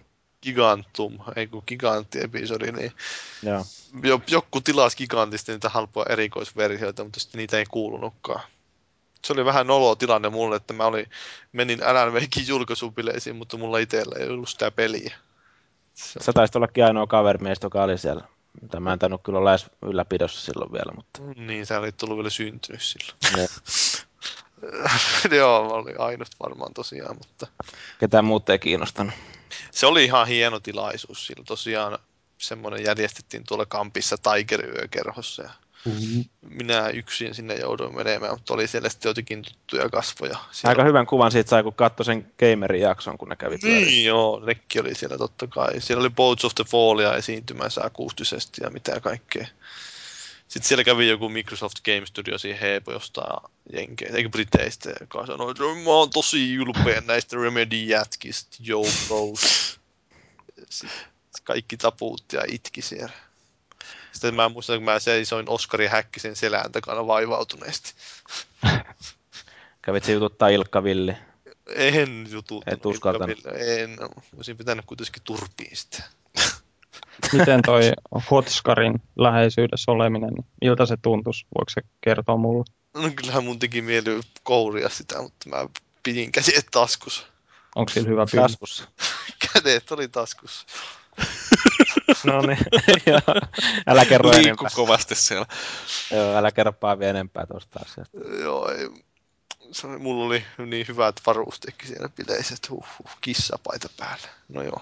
Sen mä muistan, että tosiaan se oli noin suurin piirtein vuosi sitten tämä tapahtui ja bileet ja Suomi pelasi valko vastaan silloin jääkiko MM-kisoissa ja muistan tekstiviestillä kysyin Ulvilta, eli ylläpidosta kun tuttu hemmo, niin kysyin siitä, että mikä on peli se tilanne ja pysyin näin kartalla. Se on hieno, hienoja muistoja tuommoista. On, on, on. Mutta pitikö meidän puhua sitten gigantihommasta vai meneekö tämä nyt ihan tähän Paavi omaan mehusteluun? No, voit sä kertoa vähän, että minkälaisia mietteitä sulle jäi tästä giganttitapauksesta? Niin, Stammihan varmaan sitten on paras, parasta niin puhumaan, mutta... Niin, tilasko Stammikin sieltä? Tilasin gigantista, kun halvalla sain. Niin. Huijasivat niin. perkeleet minua. Ei, siis nehän myi varmaan kolmelkympiltä jotain 340, sitä erikoisversiota. Niin, sitä erikoisversiota, mikä on vielä sisällyttämä hyvä erikoisversio. Että niin kuin kalliilla tehty. Mä en ymmärrä, miten ne myy sitä niin halvalla, mutta sieltähän tilasi suurin osa foorumilaisista. Ja Kyllähän se paljon. kun julkaisu, niin, julkaisupäivä saapui, niin, niin, niin, niin havahduttiinkin siihen, että ei niitä pelejä näkynyt eikä kuulunut. Joku viikko siinä, puolitoista viikkoa taisi mennä ennen kuin saatiin Oliko se niin nopea odotus? Tuntui paljon pitemmältä se aika siinä. No kyllä en mä muista, vai oliko kaksi viikkoa? En mä muista kanssa, mutta se saattaa olla, että se korostui vähän siinä, kun kaikki oli niin puhuttiin niin paljon Alan Wakeista. Niin, porukka kaikki... mehusteli sitä ja itse voi vaan todeta, että siellä se jossain ei ole vielä gigantilta lähtenyt tulemaan edes. Tuli niitä legendaarisia Mumbai-videoita sitten siitä. Mo- joo, Bombay TV vai mikä se oikein oli? Bombay, joo. Odottavan aika on muutenkin pitkä ja sitten kun jotkut foorumilla kertoo, että kyllä tämä on mahtava peli ja nyt se on jo pelattu loppuun ja sitten Joo. siellä muuten niin kuin ne, jotka odottaa, niin lietsoo sitä raivoa oikein, niin kyllähän sinne varmaan tulee sellainen yhteisöllisyyden fiilis sitten. Ja muutama kaveri mehustelee, että mulla on nyt jo kaksi versiota tästä Alan Niin, Noose. Noose, Joo, noose, noose, noose, tuli kyllä tosiaan mieleen ekana, että kaveri että joo, että mulla olisi kyllä muidenkin tarpeisiin, mutta Mistä teille saatas? Niin. Mutta tosiaan se erikoisversio oli oikeasti hyvä paketti, että siihen sisältyi siis pelin ohella oli semmoinen kirjainen ja kirja oli siis käy, niin semmoisen fiktiivisen hahmon kirjoittama, ja se oli niin seurannut Alan Wakea ja tutkinut sitä Alan Wakein tapausta. Se oli tämmöinen hienosti tehty kirjainen, ja sitten siinä oli se bonuslevy, jossa oli making of materiaalia, ja sitten oli vielä semmoinen soundtrack-levy, jossa oli näytteitä ääniraidalta. Siinä oli sitä sävellettyä musiikkia, ja sitten siinä oli lisenssoitu oikein muistaakseni. Oliko siinä vielä jotain muuta? Se oli semmoinen pieni maistiainen siitä niin. oikeasta soundtrackista. Niin. Noin tuli ainakin mieleen, mutta se on just tämmöinen oikeastaan mallisuoritus, että mitä se pitäisi tehdä. Niin siis se, niin, kerro vain. Niin sanon vaan, että joskus on näet, niin kuin, nähty vähän surullisempia erikoisversioita, että on vain jotkut metallikannet jossain. Niin, no olihan tuo kotelokin tuossa aika hieno, se oli semmoinen kirjan näköinen, se avautuu ja sitten siellä on ne peli ja levyt, muut levyt. Mutta siitä kirjasta piti vielä sanoa, että se oli ihan jännästi kanssa liitetty siihen itse pelin tarinaan. Että mä en tiedä, onko no Stammy varmasti tietää, että miten se Jannu, joka on kirjoittanut sen kirjan, niin liittyy siihen. Se on pelissä. Niin, se pel- nä- nähdään pelin aikana kyseinen hemmo. Kyllä. Joo. Mut Semmoinen kirja, mitä ei kannata lukea kumminkaan ennen pelin pelaamista. No en mä siitä tiedä. Oliko ei, sinne spoilereita? Kyllä se spoilaa sitä. Eikö se spoilaa, kun se on kumminkin siinä... Niin, no mä en muista niin. yhtään sitä, vai mitä siinä loppujen lopuksi kerrottiin niistä tapahtumista. Et se lukenut oikeasti ollenkaan sitä kirjaa? Ei, mutta kyllä siinä oli niitä, älä niin niitä jotain novelleja aikaisempia, niin sehän, miten ne liittyy siihen pelin kuvamaailmaan. Että siellä on majaakkaa, että mistä se majaakka tulee. Niin. Hyvin jännittävä. On. Mahtavaa. Jotenkin jääty pystyy. Niin. Mutta se on oikeasti puhuu hei myyntiluvuista. Niin, en mä tiedä, mä olisin itse halunnut sanoa tähän väliin että on se ihan kiva välillä, että ei Jyri ei tarvitse koko ajan kuunnella. Niinpä, mä oon sitä aina kaverille sanonut, että vittu kun sitä pitää koko ajan... Tartti vaan löytää oikea aihe, niin... Joo, se, semmonen justin Gears of Warista tai Alan Wakeista, kun puhuu. Niin, tai Halosta. Halokaastissahan mä en sanonut sanaakaan. Sä et ollut siellä. se on tietysti hyvä keino saada mut hiljaiseksi, että ei oteta mukaan podcastin tekemiseen. Seuraava niin. paavikästi, kun tehdään, niin... Ois, ois voinut luulla, että Jyri olisi tähänkin kaivannut jotain faktoja Wikipediasta. Joo, no hei myynneistä mä kaivoin tällaisen faktan, että ainakin toi Video Games Charts, joka on luotettava lähde, niin, niin ne ilmoittaa, että Alan Wake on myyty noin yksi miljoona kopiota. Mm, ja champagnepullot on korkattu Remedyllä. No joo, mä... Forumilla luki. Mutta sitten kun tämä suhteuttaa esimerkiksi samana vuonna julkaistuun PlayStation 3 yksin oikeuteen Heavy Rainiin, jota on myyty 1,7 miljoonaa kappaletta, niin pistää miettiin, että olisiko tämä myynyt paremmin, jos tämä olisi ollut multiplatformi. No, mä haluaisin pointata pari pointtia tästä, pari prinsiippiä tästä julkaisusta, että se ajoitus oli ihan päin persettä. Ja koska... Remenin poikien mentaalinen vireys ei ollut ihan... Joo, ei ollut, mentaalienergia ei ollut kohdillaan, että offensiivi, defensiivi. Niin, high risk, high reward. prosentin keskittyminen on 50 prosentin suoritus.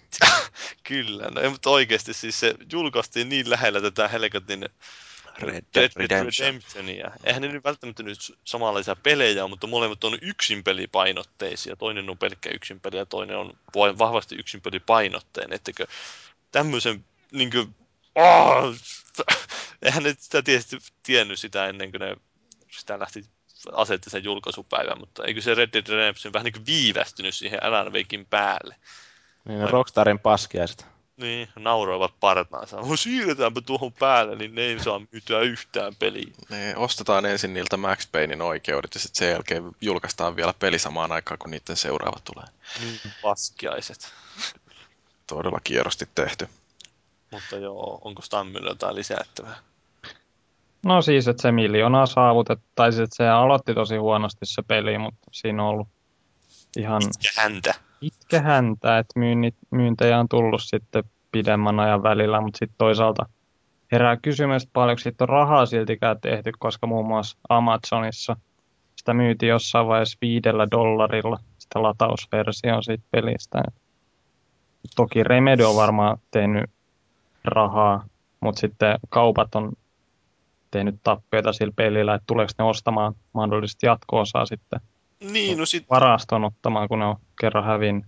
Se on tämä markkinointi ei ehkä ollut ihan sitä, mitä olisi odottanut siitä peliltä, että kuitenkin oli tämmöinen Microsoftin yksinoikeuspeli, niin siihen ei vertaa johonkin mitä joku Halo saa tai Gears of War, minkälaisen markkinon, niin se saa, ja sitten tuommoinen Alan Veikki suurin piirtein podcastiin ovesta ulos. Niin se on vähän yllättävää, kun ajattelet, että kuitenkin Alan Veikki oli niitä viime vuoden isoja Microsoftin julkaisuja, niin minkä takia sille ei sitten pantu enempää sitä markkinointirahaa taakse?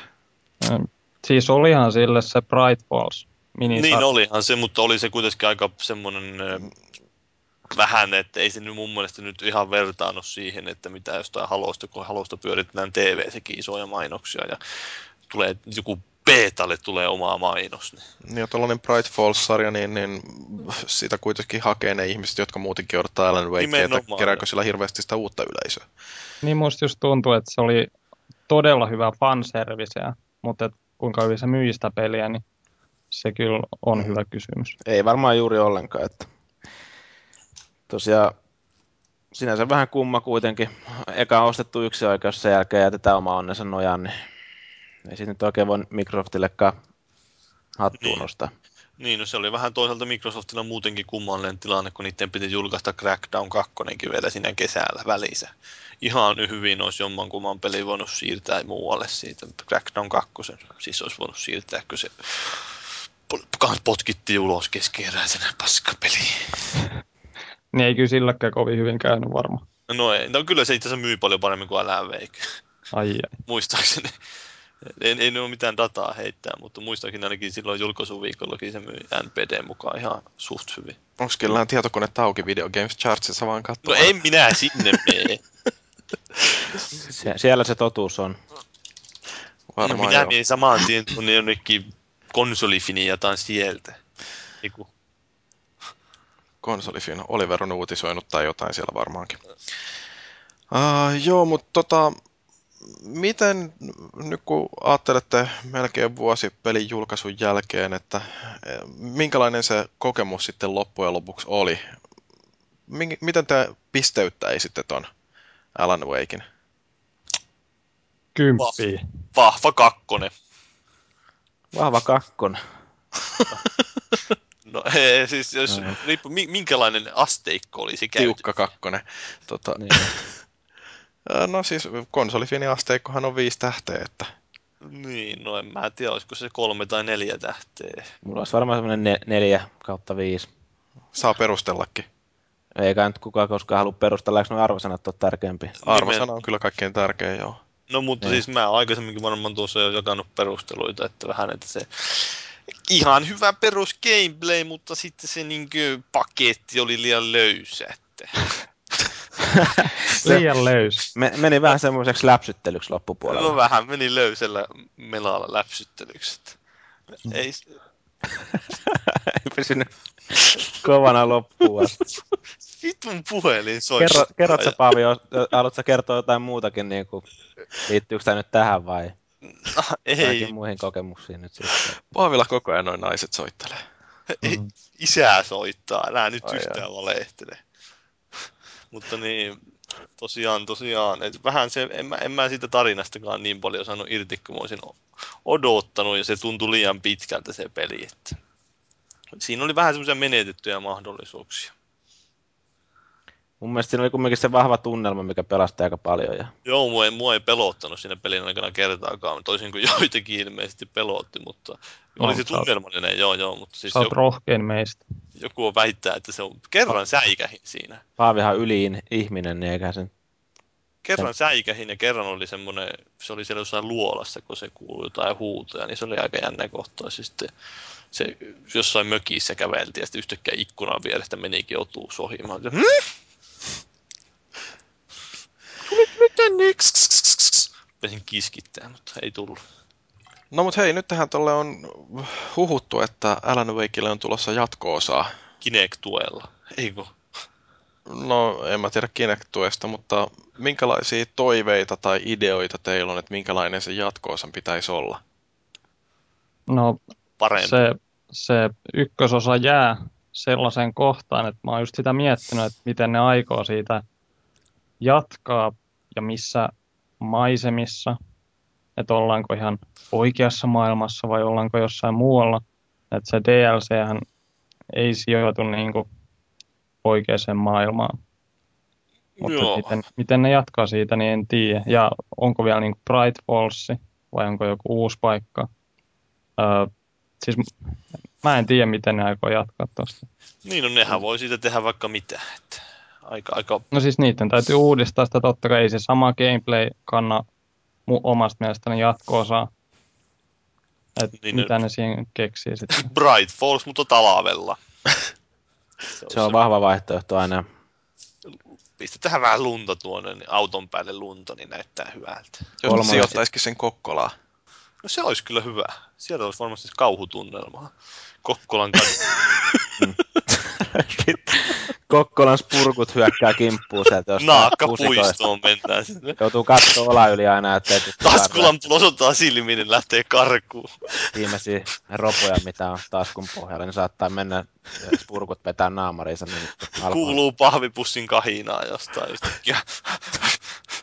Pullojen kilinä. Joo. Kyllä.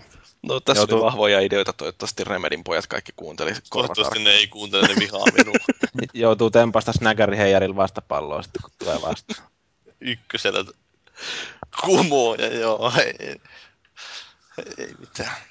Niin, per Mutta niin, mä haluaisin kuulla vielä, niin mikä se Stammy arvosana konsolifinnasteikolla siellä väikillä? Äh, mä olisin antanut viisi tähteä, koska no mä rakastan kaikki, kaikki yksin oikeuspelejä Microsoftin koneelle tietysti. No se on totta kai ihan hyvä perustelu. Kyllä. Se on hyvä perustelu. Ihan riittävä perustelu jo viidelle tähdelle. Mutta mun mielestä tota, siis se on tarpeeksi uniikki peli. Siinä on mun mielestä hieno maailma. Mä oon aika kova Twin Peaks-fani. Siinä on hieman sitä samaa tunnelmaa. Se episodirakenne oli hyvin tehty. No, Tunnelma oli vahva. Tarina oli hyvä. Mutta siinä ei ollut yhtäkään kissaa. Ei muistaakseni. Yksi koira, tai kaksi koiraa oli molemmat taisi kuolla. Oliko siinä koiria? Tässä valitettiin Remedin foorumilla, että miksi tapoitte Tobin. Koiria. Ja Maxin. En niin, mä tuollaista peliä Max. pystynyt sitten pelaamaan. Joo, se jää joostamatta nyt, jos siinä koiria mutta, kuolee. Mutta siis mun pitikin mainita tuosta, että mä tosiaan katoin sitä ennen tuota Alan Wakea, valmistautuin henkisesti peliin katsomalla Twin Peaksin. Kyllä mä nyt enemmän Twin Peaksista tykkäsin kuin Alan Wakeista. Vaikka kelpupeli onkin, niin siinä... Kerettiläinen. Twin Peaks on aivan mahtava sarja, kannattaa katsoa ehdottomasti, vaan ainakin ensimmäinen tuotantokausi. Se on kyllä hieno sarja. Se on semmoinen mestariteos, jopa sanoisinko. Äänimaailma on tämä mikä Badalamentti, niin silloin on kyllä semmoinen maaginen Angelo Badalamentti, juu. Maaginen tatsi siihen Ja Julie Cruisen lauluääni. No, sekin on aika mahtava. Ja muutenkin se on jotenkin niin vain se tunnelma siinä, että se ei ole yhtään toista samanlaista. Kaikki nekin kuuntelijat, jotka on ollut vielä isän kiveksissä silloin, kun se sarja on tehty, niin nekin niin. nopeasti, nopeasti on... vaan katsomaan saisivat näyttää taas televisiostakin sitä, niin porukka ehkä intoisi katsoa. No eikö se Täällä... just tuossa toissa vuonna tullut tai koska? Tää ladatkaa torrenttina se ostaa. Niin, se... Ei! Todennäköisesti löytyy jostain Play.comista tai Amazonista DVD-pakettina. Se on aika halva. Mulla on muuten nälkä. Niin on mullakin. No niin, hyvä, ruvetaan sitten vähitellen viemään tätä loppua Suomen matsi alkaa meidän podcastia. Laitetaan pillit pussiin. Joo, mutta hei... Se reaaliassa kommentoimaan Suomen matsia tähän kaksi tuntia tähän perään. Vähän olisi hyvä. Se voisi olla vähän parempaa viidettä kuin tämä tämänhetkinen suorittaminen tässä. Kyllä joo. Mutta hei, ku, tuota kuulijapalautetta, niin, niin mä sen verta poimin tuolta, että... Ei sitä uskalla oikein antaa. Rioichi oli yksi niistä harvoista, jotka oli kuunnellut ton meidän kyselytunnin. Mun täytyy sanoa, että mä en ole koskaan ollut kauhean innokas näiden kuulijakysymysten vastaanottaja, että jos ihmettelette, että minkä takia meillä ei ole sellaista kysy konsolifinilta osiota, niin se on hyvin pitkälti mun tiukasta vastarinnastani johtuvaa. Niin, ja toisaalta on siinä sekin, että Herra Jumala, mihin väliin me se tungettaisi tänne. Niin, ja vastaus tuli oikeastaan viime jakson laadussa. Että... Niin, jos kuuntelee se sille ihan ajatuksella, niin ymmärtää kyllä, että parempi vaan, että me yritetään keskittyä harvoihin asioihin, eikä lähdetä sieltä täältä poimimaan. Mutta joo, Rioichi oli tällaisen pistänyt, että mukavan iso porukka toi oman viehätyksen castiin, mutta se myöskin oli joissain kohdissa haitaksi. Esim. puhujasta oli välillä vaikea saada selvää. Muutenkin näissä samassa tilassa nauhoitettujen castien äänenlaatu ei ole välttämättä se paras. Ja toi oli ihan siellä tilassa, niin siellä oli ilmeisesti joku pirun kova tuuletuslaite, joka puhalsi sillä että se ei häirinnyt siellä paikalla ollessa, mutta se kuului ihan törkeä hyvin siinä. Joo, siellä oli jollekin oli pleikkari päällä sillä pöydän alla, se huusi. Niin, se ulvo siinä, joo. joo. Mutta tosiaan niin kyllähän se ilmastointilaite kuuluu välillä, kuuluu se rapina, tai se ihmeessä, kun se sulatti niitä, tai tuntuu, että jotain jäitä olisi sulannut sieltä vastaan. Ja tuo pienkilinä. Hamsterien aivastelu. Niitä ei kyllä kuulunut. Joo, siellä oli kyllä kaikki ihan laseissa, että hamsterit ei aivastellut. Hamsterit oli laseissa. Joo, Stammykin oli laittanut jotain palautetta, mutta sä voit sanoa sen nyt ihan naamaa vasten, jos on jotain valitettavaa hä. En mä kehtaa, se oli niin... Taas on pylly nuoltu siellä. Mutta tiedätkö te, että nyt kun mä oon tänne päässyt, niin nyt ei tarvi enää, ei tarvi nuolla pylly. Niin, nyt, niin. nyt on se viimeinen tota niin, niin tämä voi pistää nyt cv että olen osallistunut Konsolifin podcastiin ja se on niinku sellainen, että paikka on teidän rivi siinä. Tästä ei oikein enää pääse ylöspäin. Te, te voitte sitten pistää palautetta, että haluatteko te stämmin tänne, että se tulee joka jaksoon vieraaksi. Joo, mä menen laittaa. Joo, muuten tuo kuulijapalautetta ei ole hirveästi tullut sellaista, mitä tässä... No eikö mukaan, eikö? Kyllä sieltä mun mielestä tuli, Jyri kehutti hienona miehenä. Kyllä mä oon, mä oon tietysti niin kuin tunnetusti hyvä ihminen. Niin eikö tota, Paavi, Paavi heräs kanssa? No. On joo, se on mun ihan positiivista. Nythän on koko tämän jaksoajankin pommittanut Paavi tuossa, Paavilla on nyt kova homma, varmaan joutuu lähteä tästä tämän jälkeen heti. Minne jou lähtee? No, no sullehan tuli jo kyselyä niin. sillä mutta tota noin... Niin... No ei, mutta mä voin sanoa terveisiä kaikille kauniille naisille, jotka kuuntelee tätä. Sähän sanoit sen... Ju... Niin, ja sanoit just tuosta niin, no mutta joo. joo mutta hei, tota noin, niin sitten noita käytännön asioita tässä, kun näyttää, että alkaa juttu olla taas vähän tällä linjalla, niin tota, Uh, semmoista, että me on vaihdettu nytten syöteosoitetta, että iTunesissa tulee uudesta paikasta noin meidän jaksot nykyään, ja tämä jakso on nyt viimeinen, jonka voi ladata tämän meidän vanhan RSS-syötteen kautta. Eli ensi viikolla, jos yritätte saada Konsolifin podcastia, niin kannattaa olla siellä teidän podcast-latauslistoilla niin meidän uuden RSS-syötteen osoite. Se löytyy tuolta show notesista. Ja tota, palautetta voi lähettää joko foorumilla, sinne tulee taas tällekin viestille oma ketjunsa, tai sähköpostiin voi lähettää osoitteeseen podcast.konsolifin.net. Meille saa ehdottaa keskustelun aiheita, ja tota, jos tykkäätte tästä meidän showsta, niin kertokaa ihmeessä kavereille ja pakottakaa ne kuuntelemaan tämä kerran kun kuuntelee, niin sen jälkeen jää koukkuun. Ensimmäinen kerta on ilmanen. Joo. Joo, mutta haluatteko kaverit vielä jotain sanoa tähän loppuun ennen kuin pistetään pillit pussiin? Alan Wake-viikko on käynnissä. Parasta aikaa. Käykää tsekkaa foorumilta ohjeet ja pelatkaa sitä. Peliä. Osallistukaa, iha, ihastukaa ja jakakaa mm. mielipiteitä. Men, meinaanko maagista osallistua? Kyllä mä ajattelin. Heti, mä laitan heti Analveikin päälle kuutta. Niin... Analveik. Viik Anal. Miksei me mainittu kertaakaan, että se Anagr... Tämä Viik Anal. Niin, tää, Joo. Tää, tää, tää, mulla on se ongelma, että mä lainasin tänne Siimille, eli Cubaseille se mun LNVG, se on sillä tiellä, että mä en pysty niin osallistumaan. Se varasti se. No Cubase saa osallistua Alan Wake-viikkoon. Joo, Alan mä... Wake-viikkoketju löytyy tosiaan sieltä Xbox-pelikeskustelualueelta. Varmaan pist... tulossa tänne pääkaupunkiseudulle toi Kubassa, niin sä voit hakata se ja käydä hakemaan. No, ihan normaalisti. Ykkösellä putoa. Mä, mä, mä voin ykkösellä putoa ja kakkosen, mutta niin. Onko se sun, joo joo, siinä. Paavin. Ei joo, Paavin tunnuslaus. Ottakaa Paavin yhteyttä. joo. Eikö, tää oli, oliko tää Ulpin sanoma vai kuka se olikaan tää, joka keksi meille niin, sloganin. Joo, okei. Okay. Tässä oli Konsolifin podcasti tältä viikolta. Kiitos kuuntelijoille, kiitos Maagiset, kiitos Paavi ja kiitos erityisesti meidän erikoisvieras Tammy. Mä oon Jyri, tää oli Konsolifin podcast ja seuraavaan kertaan asti muistakaa, että soditaan kiltisti. Jos te tulee. Moi moi. Moi kyllä.